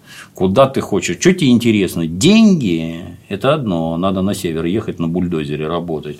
Или реализация каких-то, скажем, там, высоких смыслов, где ты там ученый, какие-то открытия, там денег не будет, зато ты там другое, так сказать, как, как в милиции. На свежем воздухе, с интересными вся людьми. жизнь, она как в милиции. Да, там Милиция интересно. Модель мира. Но не платят нифига, как ты понимаешь. Ну, интересно. Интереснее нигде нет, чем бегать по улице с Ну да. пистолетом. Вот. Ну, дальше выбирай себе специальность, расти, так сказать, получай специальное образование, дальше карьерный рост. Не в том смысле, что ты по головам окружающих куда-то лезешь, а в том смысле, что ты реализуешь какие-то, ну, например, людям помогать. Да, вот ты, например, хирург или, или, или что я, да все что угодно, все перед тобой лежит, вот открытая книга, делай. Какие у тебя проблемы, блин, что тебе не дают в красном уголке бренчать на гитаре, но это, по-моему, Да нет, в 87-м тоже можно было бренчать, не проблема. Но фильм был знаковый. Смотрели все, обсуждали все. Тогда интернетов-то не было, Не ты там было. газету жадное чтение. Да, я помню. а Я это- помню, я брал этот московский комсомолец вот с этими, ну, у вас другая Да, да, какая-нибудь да, была да, смена там или что-нибудь. И там вот это вот про каких-нибудь проституток на всю полосу. И я прямо сидел там. Я мог, я, мог два часа потратить или какое-нибудь расследование там, ну, это работа реально журналист Да, да, да, расследование какое-нибудь провел там про этих глянов всех, это ж надо Да. сесть, это ж надо написать, это как, а сейчас что там заголовок, абзац, клик, жопу показал, До свидания. до свидания, все. Не- не- уже Всё. с этим А подникс вот этот тот же, да, даже название легко ли быть молодым, вопрос. Вопрос, да, да. И я бы, кстати, пересмотрел, но не успел. Пересмотрю обязательно, всем тоже рекомендую. Хочется немножко в это... Просто, чтобы не было ощущения, что молодежь тогда вся ходила строем, тогда уже никто Нет. строем не ходил вообще. Да и до этого никто строил Ну не да, ходил. это нет, это уже было время и панков там, и мы поговорим про это тоже, и всех этих металлистов, и кого угодно, и, значит, вот каких-то наркоманов, и при этом и патриотов. Там вот это все был такой фьюжн, как сейчас Да, можно да, сказать. Вот да. и фильм, он как раз вот это вот все демонстрирует, и как бы задает вопрос, как я помню, что вот в это вот наше такое непонятное время молодому человеку, куда ему-то, на что, так сказать, Куды бечь. опереться. Я вот пример про Понятно, что в школу милиции надо идти. Да. Но не у всех был Дмитрий Юрьевич. под Я про хождение строем. Вот я доучивался 10 класс, и, например, я не был комсомольцем. Ну, мне это не интересно, я не хотел. Не то, что кто-то там говорил, фу. Ой, фу, фу таким быть комсомольцем. Никто такой, ну, кроме уголовников, естественно. Никто такой не говорил. Мне это было неинтересно. Меня туда, в общем-то, никто не звал. Лично хочешь, приходи, там, разучишь шесть орденов или что там, расскажешь, всякое, экзамены сдашь, как на гражданство в США. Ну да. Попроще причем, да. Ну и будешь комсомольцем. Мне было неинтересно. Но батя хотел, чтобы я поступил в военное училище. А при поступлении в военное училище, ну, комсомол это полезное Ну, да, дело. да, это Скорее вообще- всего, тебя бы не взяли туда без комсомола. Без комсомола те же характеристика должна быть. Да. Да, да. Скорее всего, не взяли. идешь с двумя характеристиками с места работы и с там комсомольской организации. Ну и, соответственно, я пошел в комсомольцы. В институт, Чис- если поступаешь, то вот так вот. Чисто из Саба. Нет, в институт я поступал тоже. Нет, у меня уже была комсомольская. Нет, везде надо да. было две характеристики. Да, ну вот, твоего- вот это вот способствовало моему продвижению по стезе образования. И поэтому я пошел в комсомольцы. Не по причине веры в светлое дело коммунистической партии. Про это тебя вообще никто не спрашивал. Это подразумевал. Да, подразумевал, что ты ты это понимаешь и да. разделяешь. Если нет, то ты сумасшедший, и место твое в Ну да. дурдоме, в общем-то. Но, ну вот, пошел, а, а остальные не пошли, им не надо было. И что? А где тут строим-то? Ну, не, просто какая-то- 87 год это уже год действительно А вот там, такой да. вот для молодого человека. Почему он этот вопрос ставит, что действительно я помню себя, вот мне как раз и вот я, я и собственно, герой того фильма. Да. То есть я, с одной стороны, как бы слушаю хэви метал, сказать, прическа, здесь мне это, с другой стороны, я комсомолец при этом. Да. И я как бы подумываю о том, чтобы мне вот сейчас подурачиться как-то, или поступать в институт, и я не знаю, или в армию потом пойду, или вот это мне вообще пофигу было все. А еще при этом я думал, а может мне пойти в высшую школу КГБ потом. Но для этого в армию как бы надо сначала. Ну, а в общем, наливай. Там посмотрим. Посмотрим, да. И вот это, это, это, это, в принципе, да. было вот, вот так вот. И я опять-таки тебе, я все время про себя, извините. Ну, я тоже про себя. А вот нужны были деньги. Мне деньги нужны были тупо. Вот ребенок болел, надо там всякое такое. Медицина бесплатная, я миллион раз уже говорил. Только если что-то серьезные болезни, все за деньги, и никуда ты от этого не денешься. А где деньги? Только в пролетариях. Только в пролетариях. Это было государство рабочих и крестьян. Че? Вот тебе грузовик, вот тебе завод. Ну, в грузовике денег побольше, в рабочих денег поменьше. Я и там, и там работал. Я никаких вообще проблем со средствами я не испытывал никогда. Я вот эти вот, знаешь, там мало платили, еще чего-то. Ты кем работал? Библиотекарем. А ты считаешь, что библиотекарю много платят? Достойно. А сколько достойно? А как вы это определяете? Я, я просто не врубаюсь. А вот какому-нибудь монтажнику, который линии электропередач монтирует, ему много платят, потому что он все время на свежем воздухе, на высоте, где воздух чистый, и там что-то крутит. Это дорого стоит. Да, вот там дорого. А в библиотеке нет высоты, нет свежего воздуха, нет, поэтому и зарплата дешевле. Наш любимый с Дементием пример. Ты тут стонешь. Ты вот когда рыбу ловишь, а здесь не клюет, ты что делаешь? Я обычно перехожу на другое место. А ты? Ты сидишь и ждешь, когда она все-таки заклюет. Ну, наверное, тебя подлечить бы галоперидолом каким-нибудь. Ну, несерьезно, елы палы. Да. С, подни, с подниксом разобрались. Э, Фильм всем рекомендую посмотреть. Сам самому Толковый себе был. рекомендую. При этом, да, я еще отмечу, что граждане Прибалтики всегда выступали, ну, не они выступали, а мы их всегда воспринимали как близких к Европе. Ну они уже фактически европейцы, они многое видят и знают лучше нас.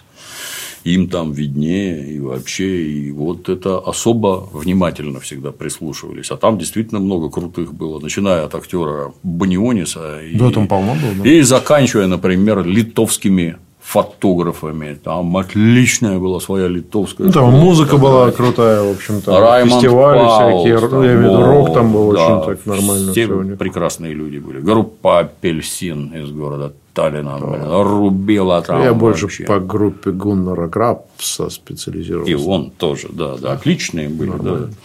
Ой, я помню, мы приехали в Таллин. Мы в- как раз в 87 году у меня было несколько поездок в Таллин. К местным, к местным панкам мы дружили с ними. Вот. э, Было очень весело. Я помню, первый раз приехал. Значит, у приятеля мы там, значит, а, который, кстати, сейчас э, политик эстонский. Не будем называть его фамилию. Ну, не Можем навредить, да? Нет, почему? Он нет, он э, русофоб ярый, он стал футбольным фанатом, русофобом таким прямо вот, он прямо, но он отличился здесь, что, значит, во время карантина он э, явился на удаленное заседание с э, эстонского парламента, а он с какой-то там, значит, вот этой вот мини-партии у этих, он вообще этот самый анархист, как бы по убеждениям был тогда еще, он, значит, с огромным таким косяком, значит, и это прославил его тут в интернете года полтора назад. Но не суть. Мы пришли к нему домой в эту однушку в районе, как сейчас помню, на улице Пунане, Красная, значит, в городе Таллин. А, и я говорю, слушай, а у тебя правда это самое здесь э, финское телевидение показывает? Он говорит, ну да. Я говорю, давай смотреть скорее. Ты что? Включай, включай. Мы, значит, включаем и говорим, а где? Тут два канала, сколько-то там. Порнография, Да, где, пор, где да. порнуха-то? Где? А там, значит, какие-то эти баянисты местные, значит. То есть, у нас Юрий Антонов, он повеселее бу- будет Значительно, с точки да. зрения панк-рока, понимаешь, чем, чем все финское телевидение вместе взято. В общем, разочаровался Финны страшно музыкальный Мне казалось, что там должны все время, ну как, западное телевидение, там что показывают? Мы же международный панорами, там концерт хэви метал, Да. Слейд, Кис, там, да, вот это все. Потом порнуха. Потом И опять стрельба. Новости быстренько. И насилие. Да, насилие, ужасное, потом, да. значит, Звездные войны, в смысле, это Да, оборонная да, да. инициатива, а дальше опять порнуха. Я такие же впечатления испытывал, когда приехал в. Германию. Там было два восточно-германских канала и три западно-германских. Я сшибаю углы телевизора. А там какие-то ток-шоу, репортажи из церкви. Я по-немецки не настолько хорошо понимаю, чтобы это, ну, там, речь, так сказать, политических персонажей. И футбол. Больше там ни хрена нет вообще. Отдельной, так сказать, статьей проходили фильмы времен Чарли Чаплина, их очень много, называлось там Фатерс, Фатерсдер Кламоттен, какие-то отцы тряпок, какая-то херь вообще там толстый и худой все время бегали, ну всех били, роняли там такое, и все время показывали какую-то фантастику 50-х годов, где там люди с крокодильными головами, то есть бред настолько чудовищный. Страшно популярны были фильмы про индейцев. Индейцы, говорящие Ну, на немецком неплохо. языке, во-первых, там все время был Винниту из этого, из Карла Мая. У них был Карл Май, любимец Гитлера, который книжки про индейцев писал. У него был А, да-да-да. главный герой Винниту. Сын Инчучу. Друг Инчучу, да. Сын. Или сын, я уж не помню. Он был Так это не такой. ГДРовское кино разве? Они такие, такие А. были. Он был такой мужчина в возрасте, ему лет 45 было. У него было вот такое пузо. Мы привыкшие к Гойке Митичу, который там гимнаст физкультуры. Ну да, это говорят, Гойко Митич был. А тут какой-то пес, значит, с таким животом. Но самый ужас был в том, что все индейцы говорили по-немецки. И как только они запрыгивали на лошадей и начинали орать «Лас! Лас! Шнелла!» Я лежал под телевизором. Блин, это такой пипец был. Нацисты в русской деревне. Незабываемо просто. Но, Отлично, повторюсь, вот это дурацкие ток-шоу и церковные службы, это как-то меня не, не того, блин.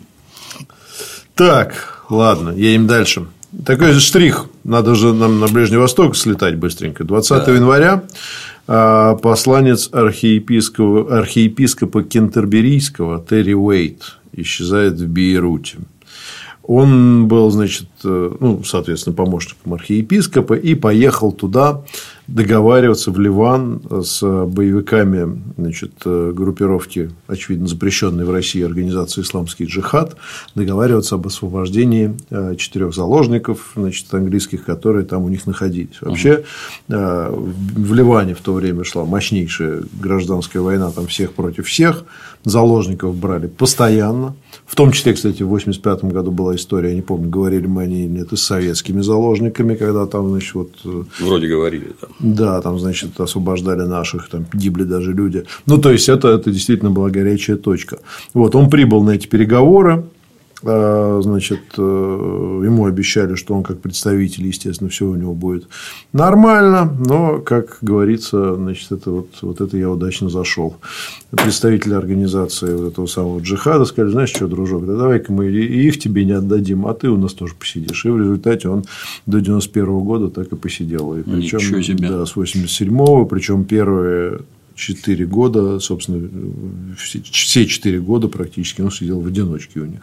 Вот, то есть там вот такие вот расклады были. Понятно, что это было и политическое давление, кто-то пытался на кого-то оказывать, там и палестинцы, и все эти вот там сейчас без бутылки не разберешь. Так вот просто такие вот. Несчастный человек да. такое пережить. 21 января радостное событие в мире всех любителей э, зарубежного радио прекращается глушение очередной радиостанции, но на этот раз знаковой. Конечно, mm-hmm. это уже русская служба BBC. Севу Новгородцева теперь можно слушать без глушения с 21 января. 23 января. Они, кстати, фигней какой-то занимались. Вот Сева умный был. Сволочь продажная, понятно, и предатель. Но хотя бы умный был. Эти какую-то фигню все время передавали. То есть, все эти голоса Америки несли какую-то ахинею вообще, которую советский человек, там, кроме дикого ржания, ничего не... Вы вообще не понимаете, как у нас устроено, как мы живем. Были хорошие моменты. Мы с тобой mm-hmm. вроде обсуждали, когда там какая-нибудь Хитачи продала какие-то мегафрезерные станки Советскому Союзу. И там такой вой поднялся, что, оказывается, этими станками можно точить винты подводных лодок, mm. уменьшая слышимость, и теперь советские это будут выкатываться в океан. Вообще мы их не найдем, блин. Из-за того, что вы, уроды, вопреки поставке Джексона Веника, продали вот такой. И это там, блин, просто там по полгода орали, не затыкаясь. Все остальное какая-то чушь. И один только этот самый Сева Новгородцев догадался взять американские книжки, например, «Молот богов» про группу Led Zeppelin и пересказать ее в художественной форме. Ну, это я ездил за 120 километров в деревню, чтобы там, там слышно было нормально послушать. Друган у меня все записывал на магнитофон, потом распечатывал на печатной машинке. Ну да, тогда оказалось, что просто, это... конечно, я не знаю, как сейчас вы послушаете Северного Новгородца, оказалось, что он, конечно, гений просто эфир, он веселый, остроумный, да, такой здорово очень смешно. Сволочь, повторюсь, ну, то есть это враг. Не самый, без этого. Конечно. Самый откровенный, но талант. Что, отрицать-то ее выпал, да, талант. С него Артемий Троицкий у него тырил так сказать, информацию и писал в журнал «Ровесник», заметки не указывая авторство Севы, который сам стырил из других книжек, но было отлично. И вот это, вот через вот это воздействие на мозги, вот это было мое почтение, это находка. А вся остальная их дурная пропаганда, она вот натурально дурная. Но смешно в то же время. Вот большевики глушили. Ха-ха-ха идиоты. А что вы теперь их запретили, хочется задать вопрос. Может, не совсем они идиоты были, а вы вот этих вот, когда сюда пустили, да, это как вы, а, как глиста Ой, съели зачем-то непонятно, а теперь не знаете, как от него избавиться, блин. Да, это просто боль, конечно, с этим пустили. Чем больше с этим начинаешь работать, тем больше понимаешь, насколько это все глубоко пустили 30 лет назад и как они пустили корни, и сколько Конечно. людей они здесь перетащили на свою сторону, и сколько у них сидят на зарплатах, сколько. Ой, это просто это действительно огромная вот эта вот машина, разъедающая все изнутри. Это может, может, не надо запрещать, конечно, но уж точно не надо давать им работать на территории твоей страны. Американцы почему-то не дают. Никому. Да. Ну, дают, но так с ограничениями, там ты, ну, мы там сразу иностранный агент. Ну, как без, Маргарита без Симонян рассказывала, она как специалист. Сколько ты бумажек должен оформлять? Ну да, но это закон об иностранных агентах. С какой есть. частотой отчетность предоставлять? Да. За что тебя могут закрыть и прочее, и прочее. Пошел вон, все, это наша страна, да. до свидания. И только это правильно. Все. Почему не перенимать хорошее? Ну, еще есть один важный аспект. Э, США, конечно, с этой точки зрения страна в которую, ну, вообще любая такая большая развитая страна, в которую очень тяжело войти как-то масштабно. В нашу mm-hmm. страну было войти гораздо проще э, западным средством массовой информации. Они могли бы здесь, конечно, еще и больше разгуляться. Дай им волю, они бы тут все телевидение купили бы, сейчас бы вещали нормально. Да, да, да. Вот, хорошо, хоть этого не произошло. Но особенности развития немножко другие. Там-то, может быть, э, ты не... Это как если бы у нас, ну, не знаю, к нам попыталась бы зайти, предположим, средства массовой информации, ну, условно, там, не знаю, какой-нибудь Бирмы. Ну, и, и ладно, и пусть там, да, и то. Вот. А когда к тебе заходят мощнейшие корпорации с неограниченным фактически бюджетом, с технологиями, со знаниями, с проработанной методикой, со всеми, это, это не... То есть, мы-то вот то, что сделали Арти, это огромный успех. Но да. Арти одно такое, а у них там этих. Э, и тоже тогда бытовало и распространялось непрерывно мнение, что BBC это просто образец О, да. непредвзятой, О, да. взвешенной журналистики. У них же принципы. Да, вот у вас Там написано. У вас тупые совки, да, и которые вот красную пропаганду гонят. Здесь все не так. А как? Английский журналист подает информацию взвешенно. И с этой стороны, и с этой стороны. И они уважают своих слушателей. В чем это выражается? Это выражается в том, что слушатель сам, взвесив то и другое, он сам принимает решение. А никакой пропаганды там нет. Конечно. И вот посмотрим в окно. Как, как там с пропагандой, блин. Ну, и как в эту чушь верили вообще? Ну, верили. Слушай, ну, а, а как мы потребляли тогда? Продукты, вспомни. Вот я просто вспоминаю сейчас там меню какого-нибудь 91 года на столе, что стояло. Водка Распутин, какие-нибудь, значит, юпи, значит, это тут, ну, и прочее дерьмо просто, натуральное дерьмо. Да, да, да. Просто по, по списку. А мы... О, ничего себе. Ну, ладно. Была какая-то наша водка, по-моему, называлась с, с краткой рецензией от Жана Клода Ван Дамма. Ну, Там чего только не было. Все молодцы. были. черная смерть. Ну, слушай, мы, да, вошли широко раскрытыми глазами. Всеми отверстиями тела. Всеми по-моему. И в отверстиями, каждое да. заправили. Что? Ну, да. А вот это, конечно, только сейчас начинаем. Ну, ладно, ничего, хорошо, что начинаем. Мы делаем свои скромные вклады. Да, да, да, да. Так, 23 января. Вообще, январь – очень важный месяц. Сейчас мы дойдем. Почему? И, наверное, на этом уже будем заканчивать. Я так примерно прикидываю. Сам смотри. да. Ам, 23 января в ЦК. КПСС проходит совещание, на котором обсуждаются задачи парторганизации советских хозяйственных органов на любимую тему о неотложных мерах по повышению производительности труда в сельском хозяйстве на основе внедрения рациональных форм его организации и хозрасчета. Ну, опять же, значит, надо все спасать. Да, это- хозяйстве это это, перманентная В который нас, раз да. повторимся, это говорит о том, что в стране тупо нечего жрать. Нечего, вот речь об этом. Помним, что в 1982 году принята продовольственная программа. Да, да, да. Но она не очень помогает, ну и так далее. Радостное событие для тебя. Хотя оно произошло в Москве. А, Около метро Профсоюзная, в кинотеатре Тбилиси, открывается неделя грузинского кино. Хорошее было. И первый фильм, который там показывают, впервые в широком прокате фильм «Покаяние». Грузинское кино было отличное. Грузия была прекрасная страна, я подозреваю, ей и осталась. Грузины были великолепные люди. И, например, снимали массово короткометражки. Адски смешные, Адски пользовались смешные, да. бешеной популярностью вообще.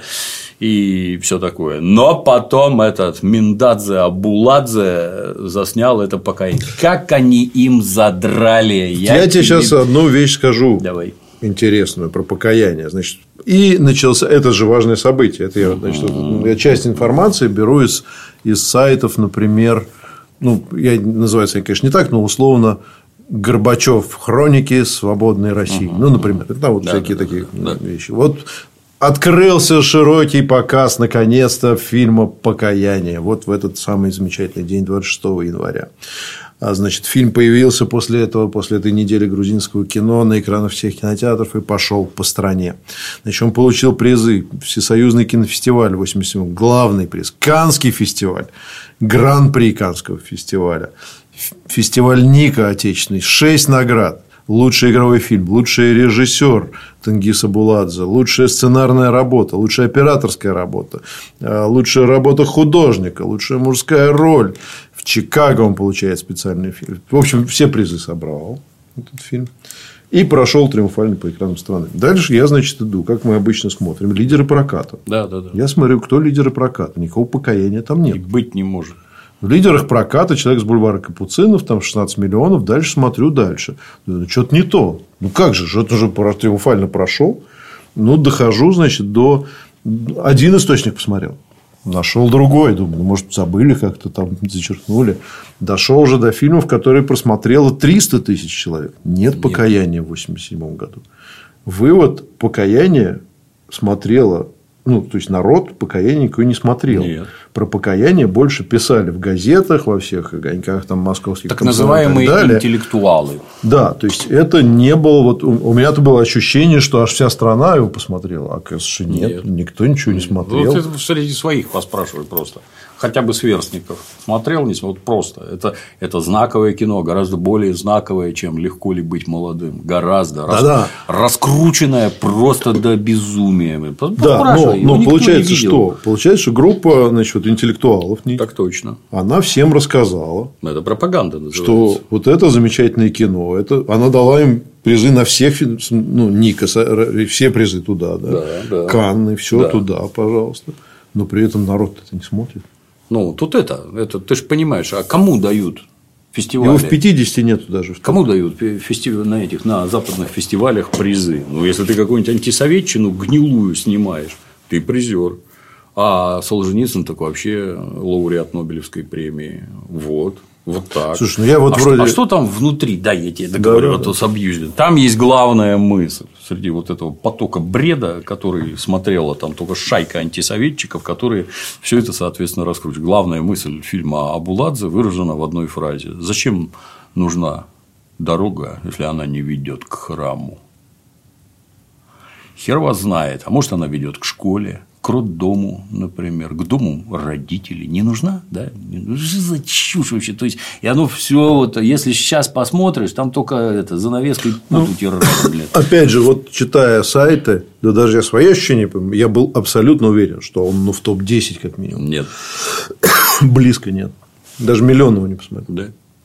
Ну, нормально, абсолютно нормально. Он неинтересный, как ты понимаешь. То есть, вот эти мозговые высеры некоего гражданина, который ненавидит советскую власть и, рассказывает, и непрерывно мне рассказывает что-то там про товарища Берию и товарища Сталина. Давайте определимся. Товарищ Сталин в течение 20 лет готовил страну к войне. И вы не поверите, он ее подготовил. Несмотря на то, что на нас напала лучшая армия планеты Земля, и даже дошла до Москвы. Товарищ Сталин отбился, а потом войну победил. Вот этим он был, 20 лет он к ней готовился, а потом он ее воевал и победил. Если вы считаете, что в рамках подготовки к некой условной крепости к войне все будут счастливы готовиться к войне, не будет людей, которые скажут, давайте откроем ворота. Это же хорошие люди, это же европейцы, цивилизованная нация. Они нас пожалеют, естественно, не думая о том, что всех вырежут или убьют меня, например. Я против того, чтобы меня убивали. А значит, ты сейчас побежишь на стену, я тебя штыком под жопу загоню.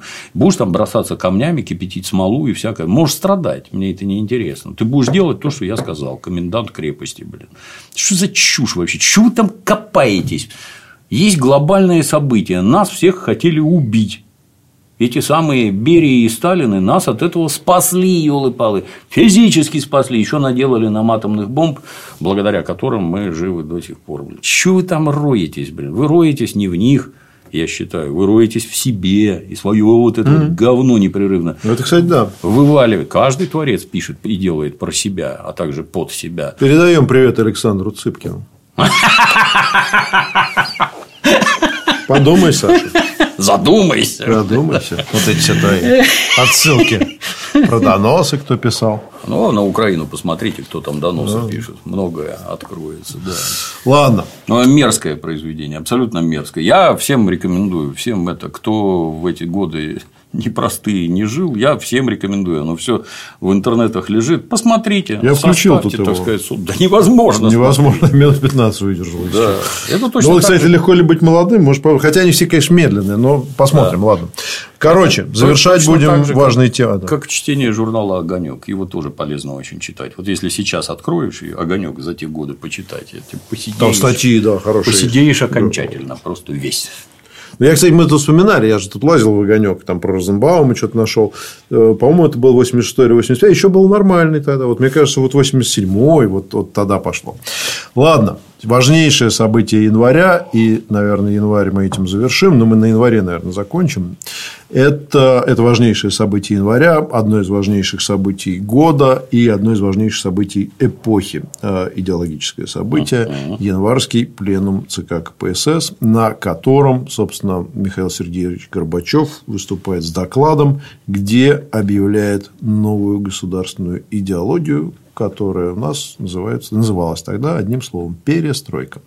Вот. Доклад, собственно, звучал о перестройке и кадровой политике. Формально пленум был про кадровую политику, но, конечно, больше времени уделялось перестройке. Вот. Э, довольно интересная была там э, значит, история э, с перестройкой. То есть, была идеологически оформлена вся эта история. Раньше слово перестройка уже было тогда. Вот, но тогда генеральной линией партии было ускорение. Вот, значит, теперь они пришли к выводу, что ускорения просто недостаточно, а надо перестраивать все. И фактически вот э, тот момент, как мне кажется, когда вот эти вот самые шлюзы, о которых ты любишь говорить, из которых потом хлынуло, были открыты, вот это он и был, собственно. А, значит, э, собственно, пленум. Сам пленум был построен не так, как обычно. Обычно а, ну, пленум советский, он строится всегда понятно. Значит, выступает генеральный секретарь, потом выступают значит, чиновники или там, партийный функционер рангом пониже, потом значит, руководитель обкомов, ну и дальше значит, все похлопали, приняли значит, решение и разошлись. Все нормально. Да. Тут было по-другому. Значит, сначала выступил генеральный секретарь, а, да, ну там иногда вкрапления были рабочий какой-нибудь, естественно, да, там надо было показать, но опять же, ничего не обсуждать. Здесь было по-другому. Здесь был сначала сначала Горбачев, а дальше, в общем, кто хочет, пожалуйста. Вот. Ну, и, естественно, следующим пошел Борис Николаевич. Он уже был тогда то ли членом ЦК, то ли кандидатом в члены ЦК. Ну, уже, так сказать, был. Причем интересно, что я тут выяснил вчера, когда читал, перечитывал это все, а, оказывается, Ельцин почти на месяц старше Горбачева. Угу. 31 года рождения оба. Один февраля, там второго, другой там 1 марта или наоборот. Вот, то есть, э, ну, тогда они были оба относительно молодыми людьми, соответственно, 56 лет вот, было. А, значит, Михаил Сергеевич выступил. А, основные положения доклада были такие. Значит, во-первых, э, КПСС надо превращать в реальную политическую партию. То есть, не заниматься управленческими хозяйственными функциями, хотя он только что на совещании по сельскому хозяйству значит, от партии требовал. Вот, что, в общем, понятно, что людей как-то там, ну, ладно, хорошо, понятно. То есть, должна быть политической партия, хозяйством пусть занимаются. Я, значит, с твоего позволения, не хозяйственники. Вклинюсь. Это была не партия, том смысле, как мы понимаем партии Конечно. сейчас. Это была не партия, это был механизм государственного управления. И а давайте она политикой займется, а страной рулить кто будет. Да, ты тут, ты тут, что делаешь? Тут очень важный момент, что вот э, я почему вначале опять уделил внимание экономическому угу. положению. Потому что мы видим, что они начинают реально заниматься Сейчас я перечислю да, пункты, да, да. сейчас у тебя оставшиеся волосы. Вот. Э, потому что, значит, первое, да, партия больше не партия. Будет такая же партия, как все. И вообще намекает на то, что будет многопартийность, давайте конкурировать. Ну, хорошо. Управленческими функциями больше заниматься не будем. Выдвижение на руководящие посты беспартийных. Ну, ладно. Окей, есть наверняка достойные люди, хорошо. Расширение внутрипартийной демократии. А, но это, опять же, в рамках перехода к, угу. от управляющей функции к, так сказать, вот, а давайте спорить. Да? А, изменение функции и роли советов на местах. Они должны стать подлинными органами власти на своей территории. Ну, то есть, фактически, это разрушение системы управления. Понятно, да. что советы носили, ну, в каком смысле, декоративную функцию. Но решить, что у тебя управлять могут не исполнительные органы власти сейчас вдруг, а некие выборные, так сказать, советы народных депутатов, ну, это, конечно, красивая идея и, и очень по-ленински. Да, да, все да, это, да. Как они все время мы, давайте, вот мы тут ошибались все эти годы, а вот давайте сейчас вернемся. Вот. А проведение выборов в Советы на альтернативной основе. То есть, давайте теперь займемся тем, что мы займемся выборами в Советах. А что такое Совет? Да? Это, это, соответственно, местная власть. Это значит, он предлагает по всей стране устроить выборы в местные органы власти. Вот такое непростое время. Ну, тоже, опять же, идея красивая, наверное, хорошая, но они быстро, да, довольно, кстати, стали уже экспериментально, уже летом 1987 года стали проводить, значит, эти вот альтернативные выборы. Вот, то есть, э, естественно, продолжал Михаил Сергеевич, все вот это вот сделать угу. невозможно без доступа, свободного доступа к правде к информации. Поэтому очень важна в перестройке гласность. гласность. Мы должны вскрыть все, значит, что мы можем скрыть. По большому счету, настало время, вот он говорит, приступить к разработке правовых актов, гарантирующих гласность. У нас не, цитирую сейчас, у нас не должно быть зон, закрытых для критики, и лиц, стоящих вне критики. Отлично. Народу нужна вся правда. Нам Зачем? как никогда нужно сейчас, именно сейчас, побольше света, чтобы партия и народ знали все, чтобы у нас не было темных углов. А зачем? Где бы опять завелась плесень. То есть сейчас и, и, и понеслась. Вот, собственно, после этого мы увидим череду событий, которые моментально. Помнишь, это было, как это сейчас мем называется? Нургалиев разрешил. Вот Бейте ментов. Что? Если они действуют не по закону, бейте их. Вот. Э, ну, и, собственно, э, вот этот вот либер... ну, такой демократический подход к дискуссии, значит, Ельцин выступил, да, я уже упоминал. Ельцин, значит, добавил еще. Ельцин был больше демократом, чем Горбачев, и Ельцин сказал, что вот правильно Михаил Сергеевич говорит, но недостаточно. Угу. Значит, он, у него там зуб был на Легачева. Он сказал, что тут есть у нас всякие деятели партии. Вообще никто не должен быть. Мы, я сейчас вот имел... Егорка. Не, он пока не ну, он был не Егорка, все-таки он ему был да, Егор да. Кузьмич, как бы. Вот. Он, значит, с ним был в контрах серьезных и не мог с ним работать. Оба сибиряки, оба, так сказать, вот, э, твердого характера, но значит, он, он говорил, что мы должны обязательно значит, подвергать критике, не вообще не оглядываясь на кого, есть у нас кое-кто, ну и так далее. Да? То есть Ельцин гнул свою линию. Однако значит, были все-таки и э, товарищи, которые, как показало время, в общем, рассуждали правильно. Был такой, если ты помнишь, э, первый секретарь Краснодарского крайкома КПСС Иван Кузьмич, по-моему, был Полосков. Угу. Он был помоложе, кстати, тогда угу, еще. Угу. Он потом стал таким вот, значит, он был, по-моему, на альтернативном. Адским коммунистом. Да, адским коммунистом. Он тогда сказал, значит, э, следующее. Он сказал, ребят, может, не это, не надо так резко-то. Значит, вот цитирую. А, значит, Полосков, э, да, считался ортодоксом таким, ну, чуть ли не сумасшедшим. Хотя говорит, в общем, здравые абсолютно вещи. Да. Чем зачитывается сегодня молодежь, спрашивает Полосков. Иван Кузьмич, да. От каких произведений в восторге обыватель? Пожар, плаха, печальный детектив, знаю только плаху, но тем не менее. И то же самое в театрах. Здесь, как в периодической печати, остро и правдиво скрываются наши болячки. Как бы душу при этом не опустошить. Метод отрицания в отражении действительности стал почти чуть ли не единственным. А надо же утверждать идеалы – не пора ли нам в этом деле основательно подразобраться? Всего лишь говорит Полосков. Ну, в общем, говорит дело. После чего был заклеймен. Да, но он там еще и позже был заклеймен. Угу. Но тут встает академик Арбатов и, значит, ему отвечает, что, знаете, что не надо тут нам, мы вот ученым разбираемся. Идеалы какие-то. Идеалы. Да. Мы должны тут гласность. Давайте тут главное, ну, истосковались и так далее.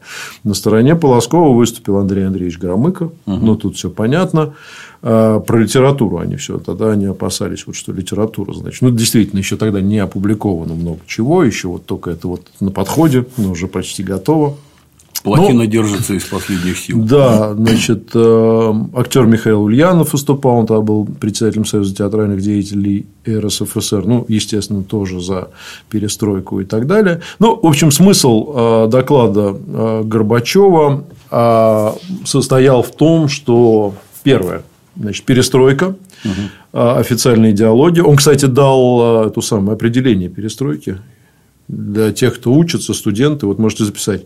Перестройка, согласно докладу Горбачева, это решительное преодоление застойных процессов, слом механизма торможения, создание надежного и эффективного механизма ускорения социально-экономического развития советского общества. Но это все очень хорошо, но по сути, конечно, он открыл дорогу на значит, публикацию всего и вся, угу. убрал все зоны для критики, значит, э, объявил о том, что партия больше фактически не является вот тем, чем она была, ну или, или да, скажем, да, обозначил да, направление да.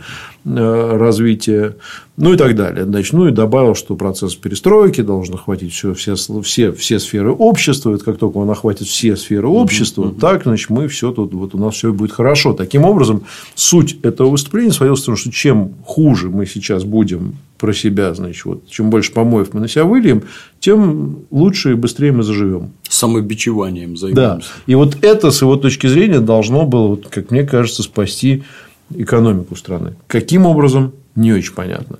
Вот. Ну, естественно, там все-таки был тезис о том, что мы э, таким образом только усилим преимущества социализма. Мы таким образом значит, дадим новый некий стимул. Вот. Ну и, естественно, в общем, у сторонников этой мысли ну, была серьезная эйфория. Хотя, вот если посмотреть на народ и вспомнить, опять же, то, о чем мы говорили, это магазины, там, uh-huh, и вот uh-huh. это все, и нет водки, и вот это все, то я так, я, конечно, не помню, я в то время другим интересовался.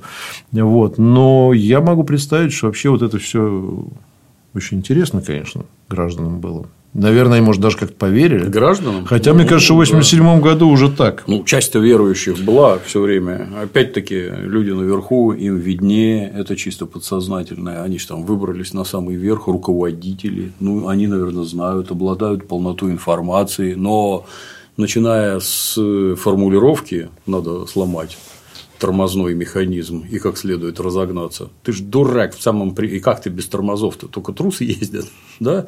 Ты же ну дурак ну, да. в самом примитивном. А давайте тут это расплодим партий.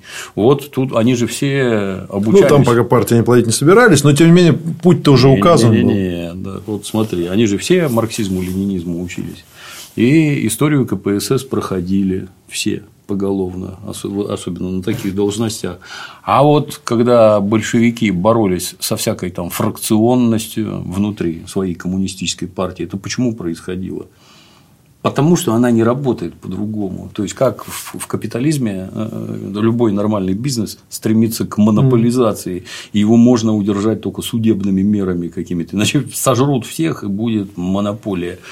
А давай-ка расскажи, как вот за 20 лет индустриализацию провести надо, когда у каждого своя оригинальная мысль возникает внутри этой многопартийности. Даже внутри одной коммунистической партии это было недопустимо. Вы мешаете, вы не даете нам работать. Либо так, либо в лагеря. Добро пожаловать. Вы что, это не учили, что ли? Ты не понимаешь, что а, а если это вот ответственный период, все плохо, в рамках этого плохо, я не знаю, по-моему, ну вот если там рассуждать про тоталитаризм, он как раз приспособлен, тоталитаризм, в первую очередь для решения всяких социальных и общественных mm. катастроф. Когда все ходят строем, отдаются четкие указания, они исполняются в срок туда-сюда, когда ковидла началась, и американцев спрашивали, а как у вас там с карантином и прочее, и тамошние, и политические, и медицинские деятели говорили, ну, вы знаете, к сожалению, вот китайский тоталитаризм, он вот под это дело просто заточен. У нас не может быть так, как у них, а они все это победят в мгновение ока, потому что карантин, сидеть дома, двери заварены, до свидания. А у нас так нельзя сделать. Ну, так может это для решения задач-то совсем другое надо делать. Идиотина, блин. Какая тут это демократия, гласность и прочее. А что ты рассказать хочешь? Вот завод работает, что-то выдает. Так я правильно понимаю, что для того, чтобы завод заработал лучше, можем посмотреть на японцев. Вот у них на производстве есть кружки качества, например, где каждый работяга и даже уборщица может сказать свое мнение, как улучшить конечный продукт и становится лучше, вы не поверите. Японское качество, оно ни в каких этих комментариях не нуждается. Вместо этого вы берете и говорите. Между прочим, у директора завода дедушка был еврей и гомосексуалист. Мама дорогая, говорят рабочие, и вместо работы дальше начинается обсуждение. А можно ли такому вообще доверить руководству предприятием? Я не понимаю гнать его в зашей. Про, про что предприятие хорошее. Хорошо, а даже если он лично он сам гомосексуалист, вдруг окажется, это недопустимо, как ты понимаешь, часть рабочих просто уволится сразу. В наших условиях, когда вот это вот недопустимо настолько, что я тут работать не буду, вот они уволятся. Дальше что? Ушел слесарь шестого разряда Иванов главный инструментальщик, и больше вам никто там пуансон не сделает, блин, и вообще ничего не сделает, все развалилось, блин, просто из-за того, что сморозил какую-то херню про руководителя. Это действительно приведет к повышению производительности труда, у тебя в руках дебил, все рычаги воздействия и контроля, блин. Вместо этого давайте как гласность, не должно быть кого-то там закрытого для критики. А кто тебе запрещает их критиковать? Я вот понять не могу. А кто тебе запрещает? Начинай сверху, как обычно. Критикуй своих министров, выноси там по телевизору, показывай. Может, они лучше работать начнут. Вниз-то не лезь, идиот, ты что делаешь, блин? гласность, мы тут расскажем. Ну, рассказали, теперь мы видим, да, хорошо, рассказали. При этом, а что вы рассказывали? Вы рассказывали что-нибудь хорошее? Ну, что меня, вот как работягу, например, просто сподвигает бежать и выполнять 200% нормы. Нет. Вы мне непрерывно рассказывали про какие-то нарушения норм ленинской законности, еще надо вернуться к ленинским нормам. Еще, слышишь, блин, на дворе уже 87 ну, год, ты чё, какие там Ленины, блин, ты о чем? Уже мир другой, не говоря про страну, а вы мне тут про Ленина. Зачем это? Для чего это? Ну, единственная цель, ты либо дурак, либо ты хотел разрушить страну, или третий случай, ты удачно сочетал и то, и другое в себе. Ну, как это так? Я не знаю, каждый раз оттас Ну, э, я думаю, что и для людей, и для них они просто не понимали, что делать, и пытались найти ответ вот в таких мерах. Просто Например... Левин ничего не понимает. Он вынужден верить. Просто вынужден верить. Нельзя наверху. Система неправильная, наверху которой может оказаться. Ну, вот просто такой... тебе сверху говорят, что сейчас мы все да. новое, смотрите, ну вот да, же мы да, сейчас да, вот да, это сделаем. Да, да. И ты, ну, люди, наверное, поверили. Там же были сейчас вот последняя, наверное, история из января. Я расскажу коротенько. Э, ну, во-первых, во-первых, на пленуме еще там обсуждались помимо выборов еще и кооперативы. Там кооперативное движение началось в 1987 году. Это уже мы в следующем выпуске поговорим. Но 30 января впервые на заводе РАФ, знаешь, РАФ, угу, да, угу. состоялись выборы генерального директора. Блин. Да. Тут интересно, потому что понятно, что массово выборы директора – это бред. Но первые вот эти вот выборы носили характер такой эйфорический, да, угу. Вот, на ВАЗе, на, на РАФе выбрали, значит, 15 кандидатов, голосовал народ, 15 кандидатов. Выбрали Виктора Боссарта, который был ранее директором Омского завода коробок передач. Ну, э, реально крутой, да. крутой, крутой мужик был. Да. Он этот РАФ, там, значит, его полюбили. Он три года там работал, пока Латвия не обрела независимость и благополучно уничтожила все производство. Дело не в этом. В, в этот момент, э, что он сделал? Да? То есть, вот э, я прочитал про него. Значит, это завод РАФ. Он там ну, не очень у него дела были. За счет своих связей, за счет того, что энергичный, деятельный, угу. классный, значит, и так далее, он там, они разработали новую модель, привлекли привлекли, значит, конструкторов из ВАЗа. Где-то, значит, на ГАЗе договорились про какие-то подвески. Где-то здесь вот это. Но это было в масштабах огромной страны. И это был один деятельный. И, наверное, для своего завода он хорош. Но когда у тебя плановая экономика, и каждый вот это вот начинает, если в масштабах страны выбираешь их директоров, то там черт знает, что будет. С этим Нет, понятно. понятно, что будет. Да, понятно, что в эйфории Оно и произошло, поначалу, да. да, потом все, все это кончилось. Кстати, про Боссерта э, забавно, что Просто это, это уже отдельно, ничего не, плохого не хочу сказать. Интересно, что стало с ним дальше, после того, как он ушел с этого РАФа в 90-м году. А, я нашел заметку про него в значит, журнале 94 -го года. Верните нам Боссарта, писали аршинными буквами на заборах рабочие, когда были обстоятельства, он был вынужден покинуть РАФ. Два года, проведенные на курсах для советских управленцев при университете Джорджа Вашингтона, США, дали возможность Боссерту, по его словам, изнутри понюхать ту самую рыночную экономику. Основной его вывод там, а, по окончании курсов Боссерт получает предложение от многих фирм Запада стать координатором ряда программ для притворения их в жизнь на территории нашей страны. После внимательного ознакомления с ними он останавливает свой выбор на программе самообеспечения продовольствием для Советского Союза. И эта программа, будь она принята, позволяет, ну и так далее. Да? То есть, фактически, вот этих толковых людей, эти западные товарищи, быстренько, да, советские кадры, на обучение на пару лет, а потом управлять обратно Советским Союзом. Ксензы охмуряют. Гениально. Это вот просто, как раз конечно, оно... работают. Потрясающе. Он, он действительно один очень яркий, интересный, толковый руководитель, но вот, вот пленум прошел. Через три дня первые выборы директора на заводе, а дальше понеслась на всех заводах выборы директора. Это мы помним, мне это все время напоминает выборы значит, этих самых командиров да, во время я Первой мировой войны. Только тебе хотел сказать. Вы, вы и это не учили, да? Вы не понимаете. Ну, давай это, вот, вот просто, так сказать, даже не, никакие там эти, не политические позиции. Люди, которые талантливые и что-то там знают и умеют, как правило, это крайне сложные в личном общении Сложные, сложные, конечно. Крайне. Если я, например, хороший командир подразделении, у меня все так вздрючены, вам и не снилось. С таким очень тяжело с ним служить, тяжело. Потому что служба организована как следует, а она не сахар. Почему? А потому что я вот такой, как личность. Это в первую очередь. А в России это вообще мега важно, потому что мы все привыкли жить с вождями.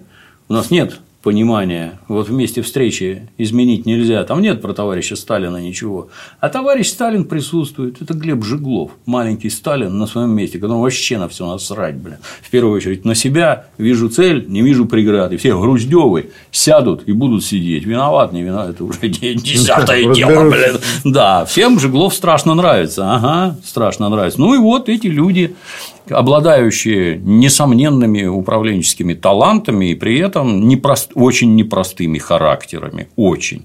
А теперь давай спросим рабочих. А кого вы хотите видеть в качестве управленца? А тут еще генсек сказал, что беспартийных надо выбирать. Да, да, а да. у нас же коммунист тут. Да. Да А- вы чё? а- и, и кто на первое место-то выйдет? Это странный случай. Я неплохо помню, гражданин Боссарт толковый был. А кто на первое место вырвется в ваших выборах? Отвечаю. Горлопан, который больше всех будет обещать. Ну да. А при... Во-первых, он может быть обманщиком. Этому в школе милиции сразу учат. Он врет. Он обманщик, он вас разводит, мошенник, чтобы его выбрали, он там личные блага получит, а вы все известно с чем за щекой останетесь, блин. Во-вторых, а он не умеет. А что он, да даже если он совершенно искренне себя предлагает и умеет хорошо говорить, вы выбрали того, кто умеет хорошо говорить. А как конкретно вы оцениваете их заслуги? А почему, в конце концов, почему на буржуйских производствах никто там с демократией-то гораздо больший порядок, чем у нас? Почему никто не выбрал Генри Нет. Форда? Да. Почему никто не выбрал Стива Джобса? Почитайте книжки про Стива Джобса. Кровавый тиран, только расстрелов массовых нет. Тиран натуральный. Ну, видишь, люди, конечно, ждали, когда тебе первый, главный человек в стране говорит, что вот оно решение, Ну да, и вот, Идите, а, вот. вот, а вот и результат. работайте по-новому, Да, вот, по-ленински. вот выбрал горлопана, и что с твоим заводом будет, и с тобой, дурак, что будет. Вас же обманули всех, обманули цинично. Люди, которые отвечают за ваши судьбы, жизни вас и ваших близких, вас кинули через известный орган, плюнули на вас, дали пня под зад и ушли в светлое американское будущее, потому что деньги у них, а вы остались. Вот это развод, вот это я понимаю, да. Я все-таки считаю, что он не соображал, что делает. Хотел как Он лучше. не один там был, это же Да. пленум. Они что, Ну как такое может быть? Ну вот у нас не то, что был какой-то диктатор или что-то, они что, с товарищами как-то. Слушай, вот есть всякие эти MBA, где тебя, как представителя колониальной администрации, учат, как надо руководить коллективом, там еще чего-то, где, как я помню, когда это только началось, там знающие люди объясняли, а там все равно чем управлять. Там журналом про компьютерные игрушки или картошку продавать, без разницы. Тебе другие базовые навыки дают, из которых ты можешь понять, как вот что делать. Это-то где? Ну, видишь, они идеологией решили управлять, решили, решили исправлять управление хозяйством. Вот, вот и все. То есть, они, а давайте выбирать, сейчас все получится. А в чем смысл? Не знаю. Ты бы ПТУ какие-то строил для этих, где управленцев готовят. Вот знаешь, была такая э, фактически город-государство Венеция. Страшно. Тысячу лет простояла Венеция, торгуя между Константинополем и Европой, там Египтом и всякое такое. Тысячу лет. Это самый богатый город в Европе был. После Константинополя, конечно, но он не в Европе. Мечта всех итальянских городов была заполучить венецианца к себе управленцем, администратором. Почему? Потому что их там учили и готовили. Они могли работать где угодно, делая так, как надо. Они умеют, просто умеют, знают, могут. Блин, давай его сюда, и он тебе наведет порядок. Блин, и будет красиво и хорошо. Почему вы вот, вот это вот в башке никак не откладывается, что ли? Вот Академия госуправления, например, есть, где людей учат этому самому. Я не знаю, насколько хорошо, но она хотя бы есть, и их хотя бы. А у тебя какие выборы, каких директоров, идиот, блин. Ну как так можно? Давай командиров выбирать. Вот этот сержант меня ругает, а этот Он хороший, предлагает да. всех выбирать. Да, как рассказывал один персонаж, а меня все время посылали там. Я вообще удивился, что командиров не стали. Да, да, да. Воен, воен, военный, гвардеец, десантник, не будем называть там имен, а меня все время отправляли вместе, так сказать, с подразделением. Почему? А потому что я, например, заставлял солдат укрытие, ну, это обкладываться, закапываться. Где можно копать, там копают, где нельзя копать, там кладки mm. делают, чтобы и что? Ну, их бить надо. Они не будут ничего делать. А в рыло получат, все сделает. И, говорит, расклад такой. Если их не бить, они кладки не делают, а значит, их убьют. И виноват будет офицер с точки зрения солдата, который не обеспечил мне тут это самое. А вот в рыло получил, и сразу кладка появилась. И он живой после боя. Ну, как ты понимаешь, офицер-то гад меня бил. Гад. А про то, что ты жив остался, тебе в башку не пришло, нет, что тебя козла бить надо для того, чтобы ты свои прямые обязанности хотя бы нормально исполнил. Ну, ну, ну вы что? А давайте выберем хорошего командира, mm. который нас не бьет.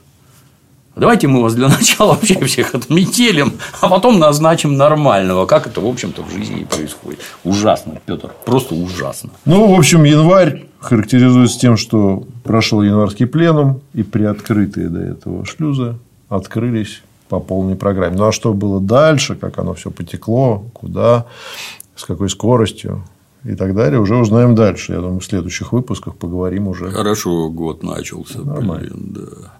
Спасибо, Петр Алексеевич. Дмитрий Юрьевич. Ждем. На сегодня все.